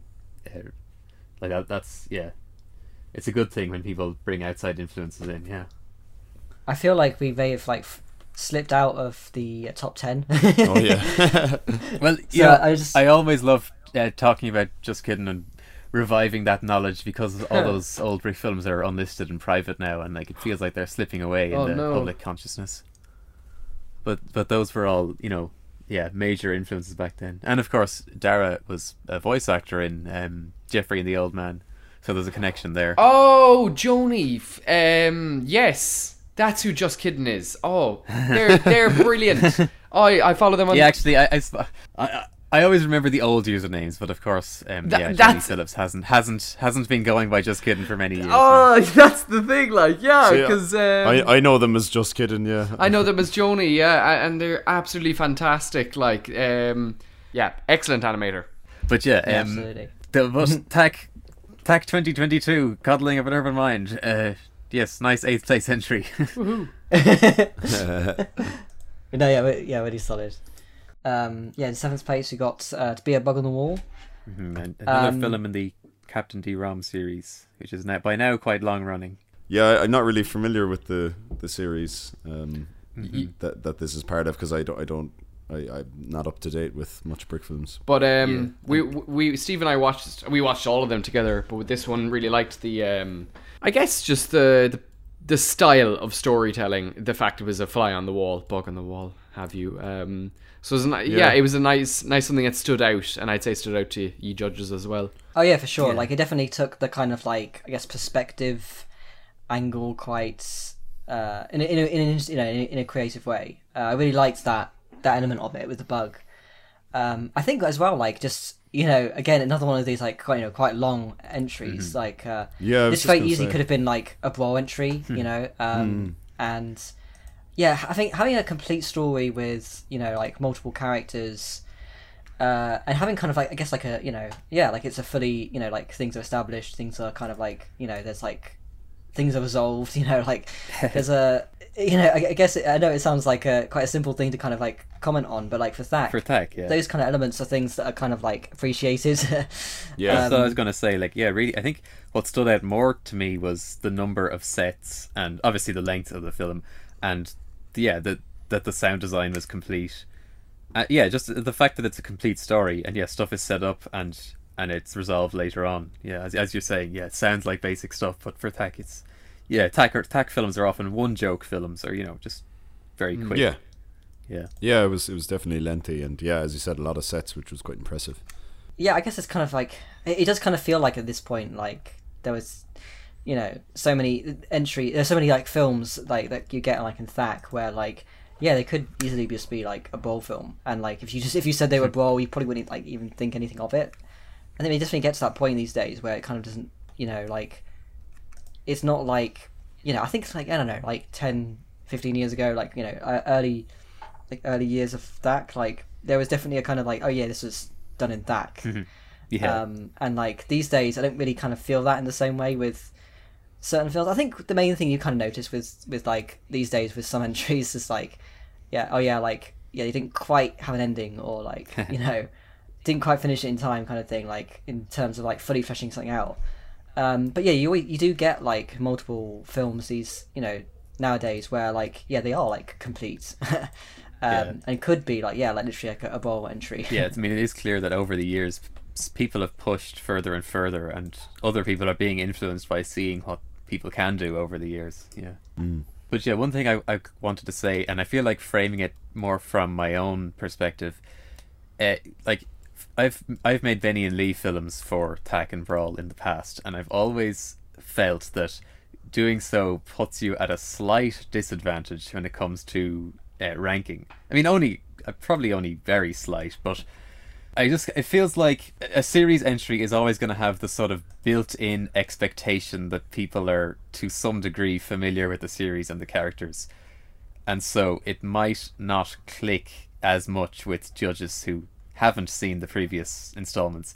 And it would feel unfair to the other entries to tell people, go off and watch the previous videos, and then you might feel differently about it, because, you know, you can't say that about the other ones. Like, and you know, I feel like a series entry easily could win or place really high, but it's harder to do so.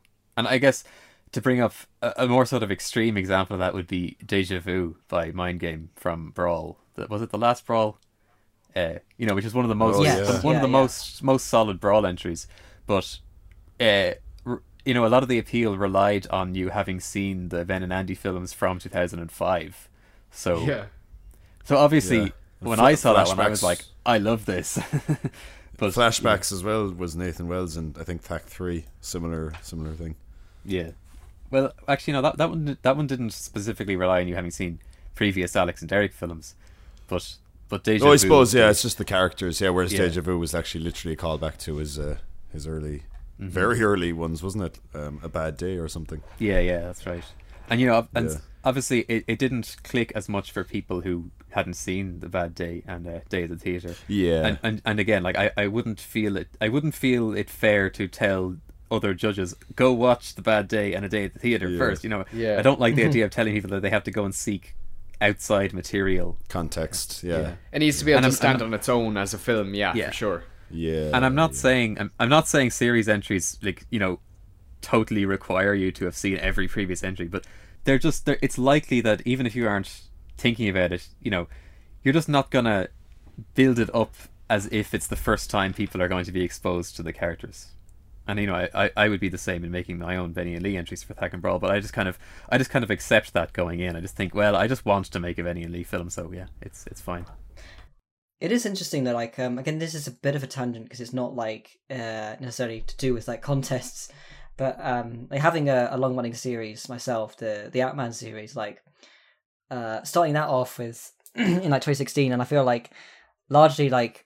I really didn't want to, when I was starting like a whole new like series of like these films, I wanted, and especially with like the quality and everything being quite a big, you know, quite a lot different, I didn't want people to kind of like have to have seen the previous ones like before, so it's kind of interesting having like a, I guess like a season 1 season 2 kind of way of doing it, even though it's not really like a season, because like literally just came to like the 3rd anniversary of the first film in that season, and like I've still got 2 episodes left to make.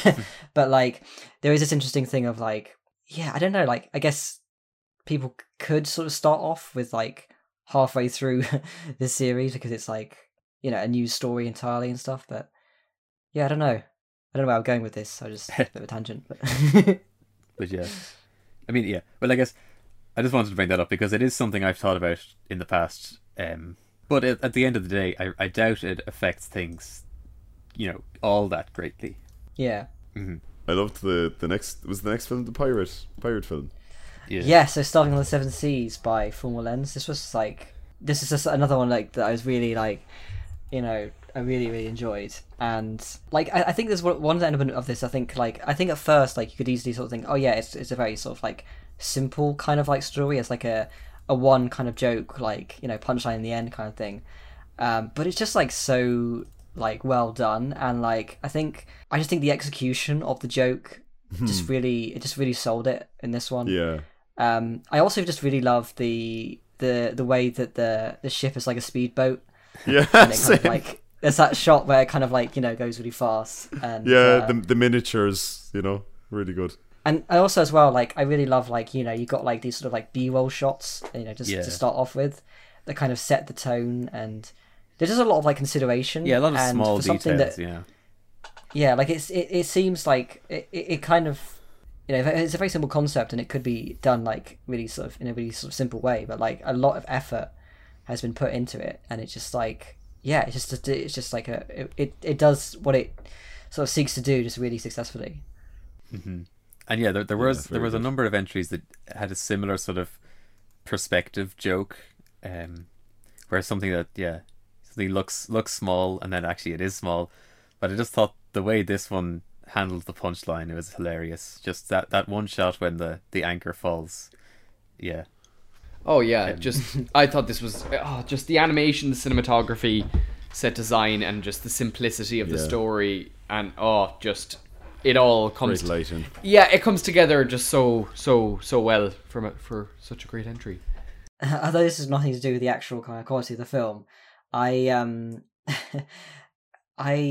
kind of spent far much longer than I should have laughing at the Captain soundbite, you know.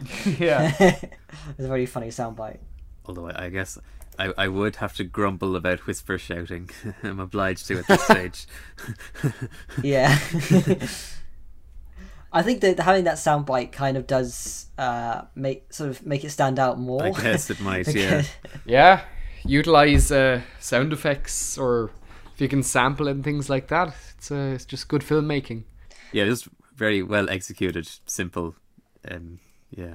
Yeah, so hello to fifth place. A nice little change of view by NonStop, and it's this was an entry that kind of it took me a while to kind of fully kind of get. Yeah. It definitely upon like rewatches, I really kind of got like because at first I was like, oh yeah, I mean it's nice, but like, and then I saw I kind of like I think after like several like watches. I realized what the ending actually was, and I was like, "Oh, yeah, right." You know, like now I get it. Now I get like why so many people like it, and like yeah, like it really changes how you see the entire film. I thought this one was amazing. Yeah, this was I just thought it was so good. Yeah. Definitely one of my favorites. I've actually just been watching it as you've been talking, Will. But even for me then. Doesn't even need the ending. It's just such like a creative little brick film. Yeah. And it's just so refreshing. He's playing with the environment, and then the extra step for the facial animation. Yeah, I was amazed that there was facial animation in THAC entry. I mean, I've been amazed by that in Brawl entries before, but like this is a THAC entry. No, it was short and sweet. Oh, loved it. Great entry. Yeah. Yeah. There's a film by Fallen Creature, Feud of Brick Hill. With the mouth animation, it kind of reminds me of that. Oh yeah, I'm sure this is an influence by Feud of Brick Hill with the jumpy walk as well. And it is more involved and bouncy animation than is usually seen in THAC entries. As we were discussing, yeah, for THAC entries it's a good idea to reduce it to the basics pretty much. So that was good. There's a lot of like stuff that I really like about it. Like I think I really loved the animation of him like hopping, like going up, sort of running up to the paper, and the way that he kind of like sort of picks up the pencil, and then the pencil kind of like bouncing up and down, like I really love the animation, and like but yeah, certainly it's really it is the ending that sold it for me, and it's probably why it placed as high as it did, because like before the ending it was like, well, this is a really well executed cute video, I kind of more thought of it as a video than a film, but then once you see you see what the implication of the ending is, like, okay, that this actually suddenly reframed everything you've just seen and gave the entire thing a lot more plot in one simple move. Like I think that's like one of these it's kind of what I kind of considered a kind of like a cute film, like an kind of film, and then realizing that it wasn't that. And I was like, oh yeah, actually this is brilliant. But yeah, I guess, should we head over to fourth place entry? Yeah, Intruder was really good. I don't know if I fully get the ending. Would you care to tell me your interpretations? Perhaps we should, because we discussed this one a lot in the judging phase. Yeah, we kind of like, this was probably one that we talked about probably the most actually, just in terms of like, trying to get the interpretation of the ending, and I think at first we kind of like thought, oh, maybe it's just like ran out of time, but there is definitely a sort of sense of like the execution of like the cinematography of like that ending. It feels too meaningful to just be, oh yeah, this is running out of time. Like it feels like it has some kind of depth to it, and we did actually have a really interesting conversation about like what it could mean. I don't know if Penta, if you want to kind of like enlighten. Well, with these types of films, people often try to not just explain their interpretation as if it's gospel truth, but what made us see it differently was, at first we were kind of saying like, oh, I love all the execution of the first part, but what was up at the ending? Did he just run out of time, or is he just trying to be abstract just for the sake of being abstract? Or we were saying those kind of things. But then Chris suggested, he said, the figure has had its mouth removed in the black and white section, and then once it turns into the color section at the end, you know, he's obviously had to go out of his way to then give it a head with a smile, and he would have had to go out of his way to, you know, make the first section black and white, but the second section is in color, and also instead of being a, you know, dead environment, it's now outside with a natural environment. And you know, of course, in judging, we were kind of talking more directly about what we assumed this to be implying, but we figured, yes, this is a lot more intentional than we initially gave it credit for, and we suddenly saw it in a different light upon multiple rewatches. Interesting. Yeah. I don't know if I fully agree with that interpretation of the ending, but then that's maybe the beauty of it, or maybe we're all just missing the mark, or maybe you even got it completely right, Sean. I was trying to approach it without giving an interpretation, but just sort of showing that there was intention rather than the keys just justifying. You know? Yeah, exactly. Maybe that it wasn't just random, that there was clearly justification. Yeah, for, you know, as you said about the mouth is appeared now, and you know, yeah. I think one thing that made me laugh, I remember we were kind of discussing it, was Penta when he said, "Is it literally just a touch grass, like, a very exaggerated, just touch grass." But no, I think there is definitely more to it than that. But I guess going into like the animation and like technical side of things, because I guess there's a lot to really appreciate on that level as well. I think I just really love the pacing of it. You know, the tension really builds really well. I don't know, like the horror kind of vibes to it. Mm. I think that the eye is genuinely pretty scary, and I really love like the animation of like when he's sort of like jumping into his, you know, sort of jumping and putting like the sheets over his face. Yeah, that's great animation. And little details like with the POV shot where like when he blinks, like it blinks in the POV shot, things like that as well. Oh yeah. But I particularly liked the framing. You know, it's a film in 4:3, and like the cinematography, it's not show offy, you know. But if you think about it, or if you consider it, like just the way each shot is laid out, I think it's very very well done. Mm. Within 4:3, yeah. Yeah, I think that's it. The 4:3 makes it feel kind of like trapped in that. Yeah. And in the same way as like, I guess like the lighthouse, you know, like the black and white 4:3, like you couldn't have done it. You couldn't have done the lighthouse in like.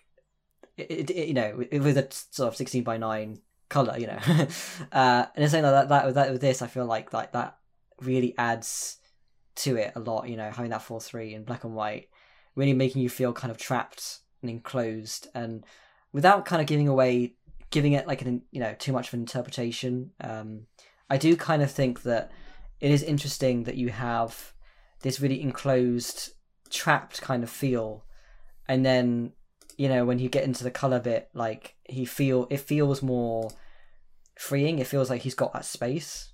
Like that's an interesting kind of element to it, I think. It kind of feels like, again, like there's an intention there.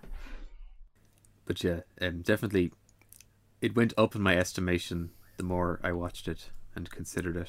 Even though, you know, like to begin with, I still just loved the way everything looked, and yeah, the animation of the character under the sheet. All that stuff was great the first time around, but yeah, I guess again, it's like if people think that it's strange that it plays this high, maybe watch it again, you know. Yes, we head over to third place entry.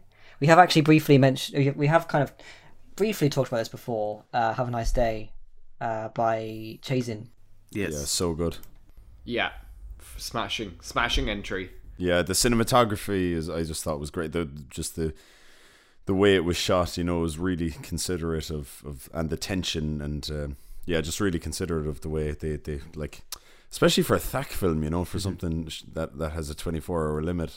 I just found it like really really well put together in every sense of the way: the sound design, the cinematography, and the just how the story was told in relation to the theme, you know.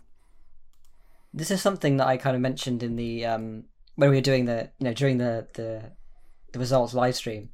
But something that I kind of felt when watching it, it felt like it was the most kind of like, I guess, on point interpretation. Like I kind of like, it was kind of, you know, I was hoping for like a brick film like this, I think is what I'm trying to say. I just really love, you know, this kind of seeing this sort of very internal perspective of a character. Yeah, I love how kind of like how well it was executed. I think through the cinematography, through like the sound design, I found it really effective in that, you know. I mean, I was certainly impressed. You know, oftentimes in THAC, it's like you're impressed when films just have sound design at all, or if the sound design is complete. But in this one, it felt like the sound design was obviously helping to tell the story, you know, to make it better. More so than just, yeah, it has sound design, but like, yeah, no, it's actually a really well considered element of the film. Yeah, it doesn't seem like an afterthought at all. It like it nearly seems like the entire sound was I'm not sure if this is how it was done or anything, but it feels like it could have been animated entirely to the soundtrack, you know. It's really, really well done. Absolutely. Again, it was another one that was kind of like not really disputed in terms of its placing. It was kind of like, yeah, this was, you know, straight away definitely one that was like going to be the top three, I think. Yeah, definitely stood out to me too when I watched all of the entries. I guess we should probably, I mean, we've already talked about it. Yeah, we did talk about it earlier. Yeah. If you kind of, I don't know if there's like anything to summarize it, or should we like... Thank you for watching. Thank you, yeah. I mean, yeah, I think we've got into it enough on how the process of it went, really, haven't we? I think for just sure. Just utilized two of us animating, you know, same minifigs and different sides of the room. And we cheated because we're old, and we looked into the future and found out the mod element, and actually... yeah, we actually have been working on this film for 5 years. For 5 years, and... Guys, it's we 5 years in the making. We would have gotten away with it too if it wasn't for you meddling kids, so... But yeah, no, much appreciation for the kind words said about it. Yeah. Yeah, I'm not sure if I have anything additional to say that we haven't covered earlier. I was just going to say that, like, maybe there is a way of cheating THAC. If you spent like 5 years working on it, you could kind of like maybe find a way of like just taking any elements that's and kind of like that's in the sort of frame, and like spending a really long time on the graphics to make it look like it was different color. Yeah, you know, like, but like spending like 5 years doing that, or the classroom, you know, A B C D of the alphabet in the classroom, and then you always have a mod element. I mean, this might be a dirty secret, but I feel as if somebody had the entire alphabet as the mod element, we might have to technically accept the film, but I think we wouldn't allow it to place. Yeah, that's a good compromise. Because there was a brick film.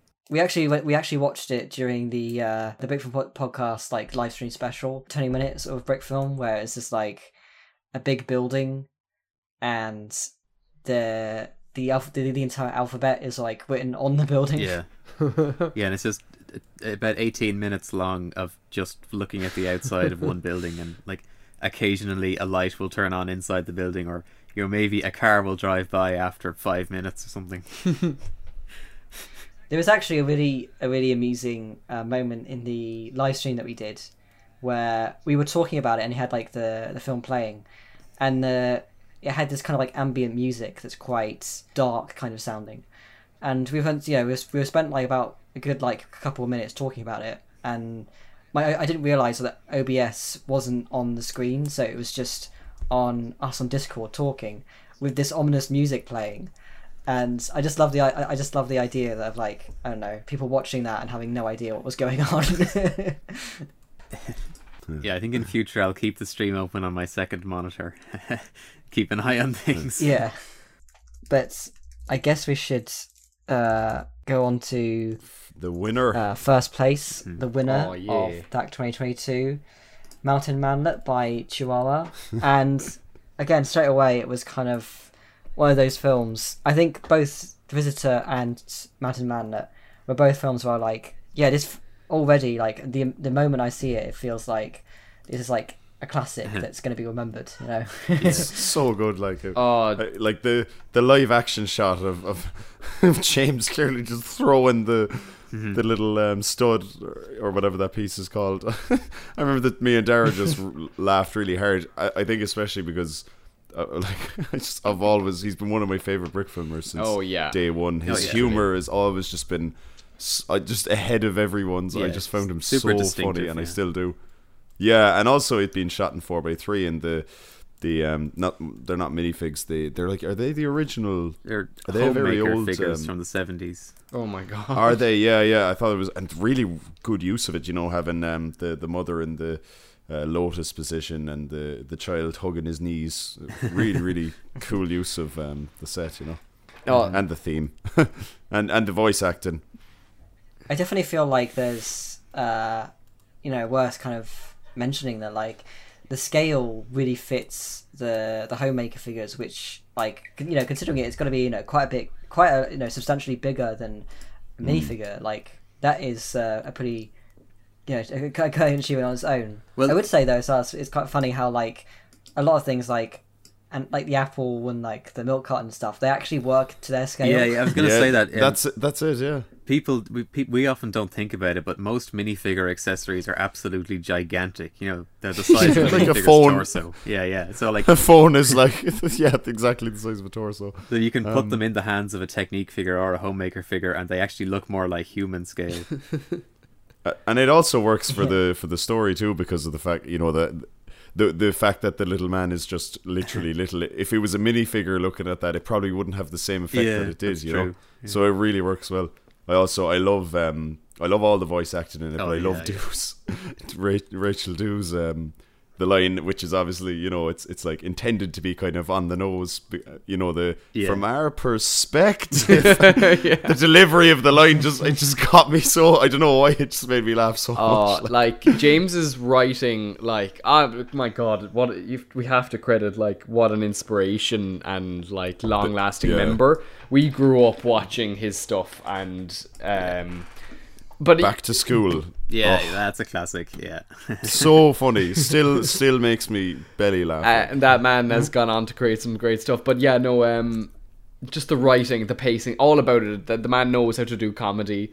And the Father Ted joke. I'm sure he's not aware, but he. Small, far away. Yeah. So if James is... From our perspective. If I must say it to him, or someone should say it to him, or if he's listening to this, he should source out the Irish sitcom Father Ted and the episode with Graham Norton. Yes, as famously written by Arthur Matthews and nobody else. The episode is called Hell, if you want to. It's called Hell. It's yeah, literally the episode's called Hell. I think it's season 2 episode 1. And it's very much that nearly that joke, but not physically, just verbally. So yeah. I hope that's the episode where they go to like a caravan. Yes. Yes. Yeah, that's such a good episode. Yeah. So Graham Norton Irish people have an encyclopedic knowledge of Father Ted. Absolutely, yeah. It's in our DNA. Stick on the old Riverdance album. It's that episode. Yeah. I guess for people in Ireland, it's kind of like how brick filming is for you, just in general. It's true, yeah. Fencer. Yeah.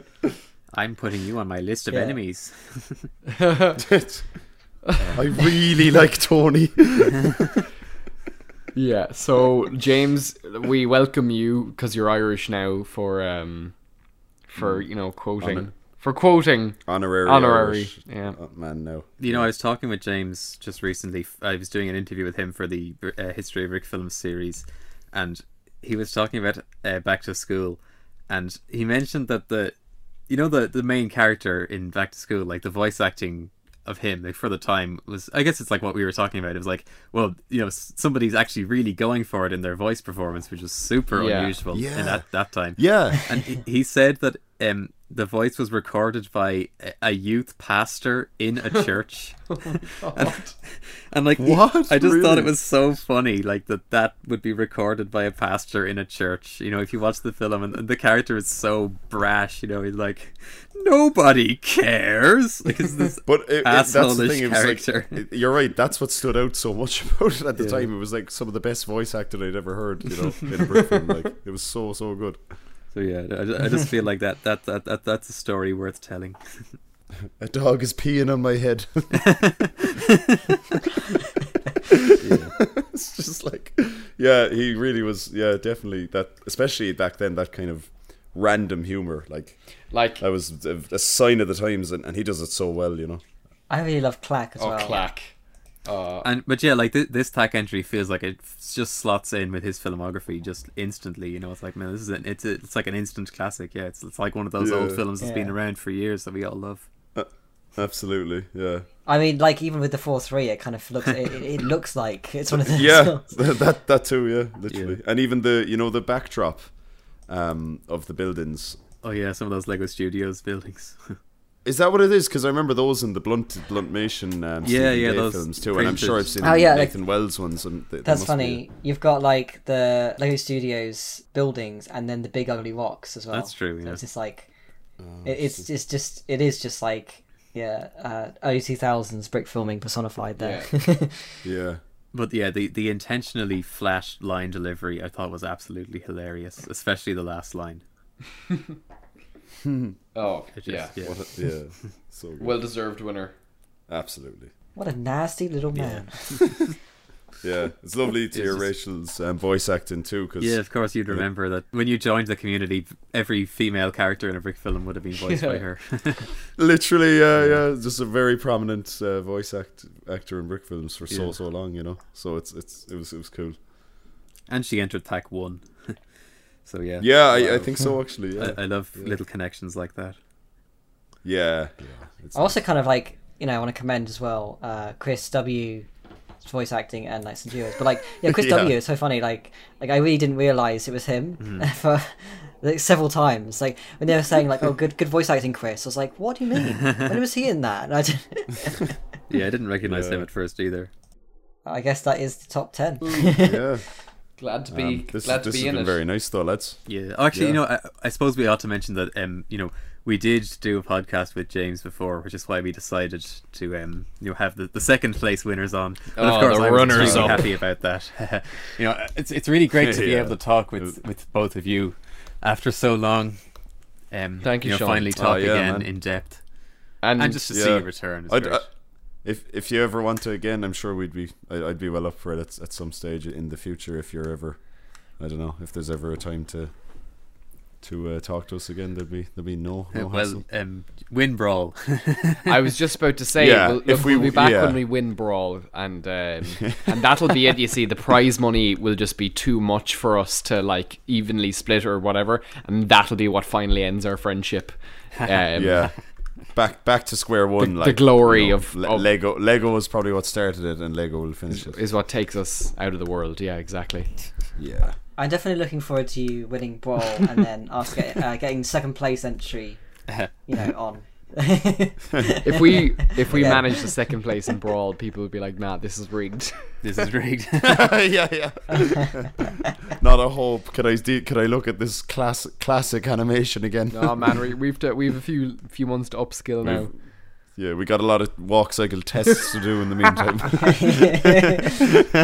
Get your animation smooth. You know, it is worth mentioning, like, if you think the standard of THAC is impressive, yeah, you should see the standard of Brawl at this stage. I was watching a few for sure. Absolutely, yeah. I mean, if you were, I don't know if you're familiar with Twickabrick particularly, but amazing.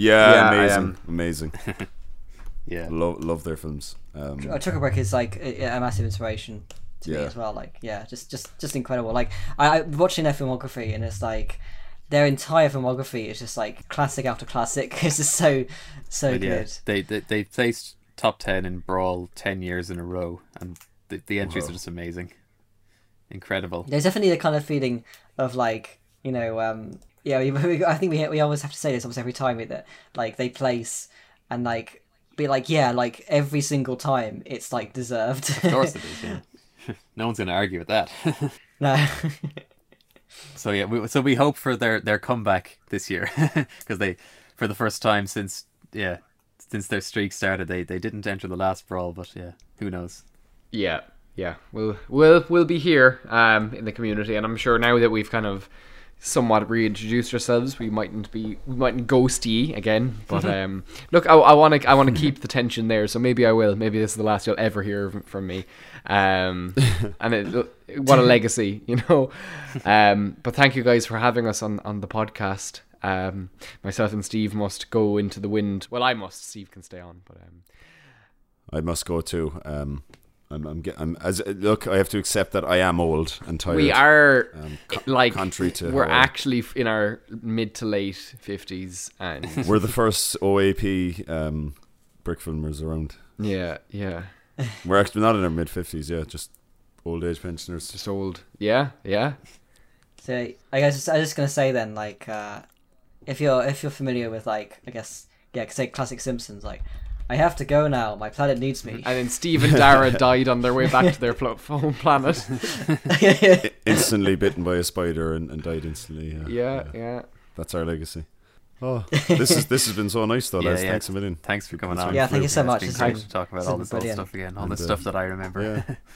Yeah, and that's it, and it's nice. And you know what, like Sean, I know we wouldn't have time to say it on the podcast, but I'm sure we could keep talking for hours about the old times. And yeah, it's been nice. It's nice to be back too in the community, and yeah, it'd be great to talk again, maybe on the Discord chat sometime when we're online, or whatever.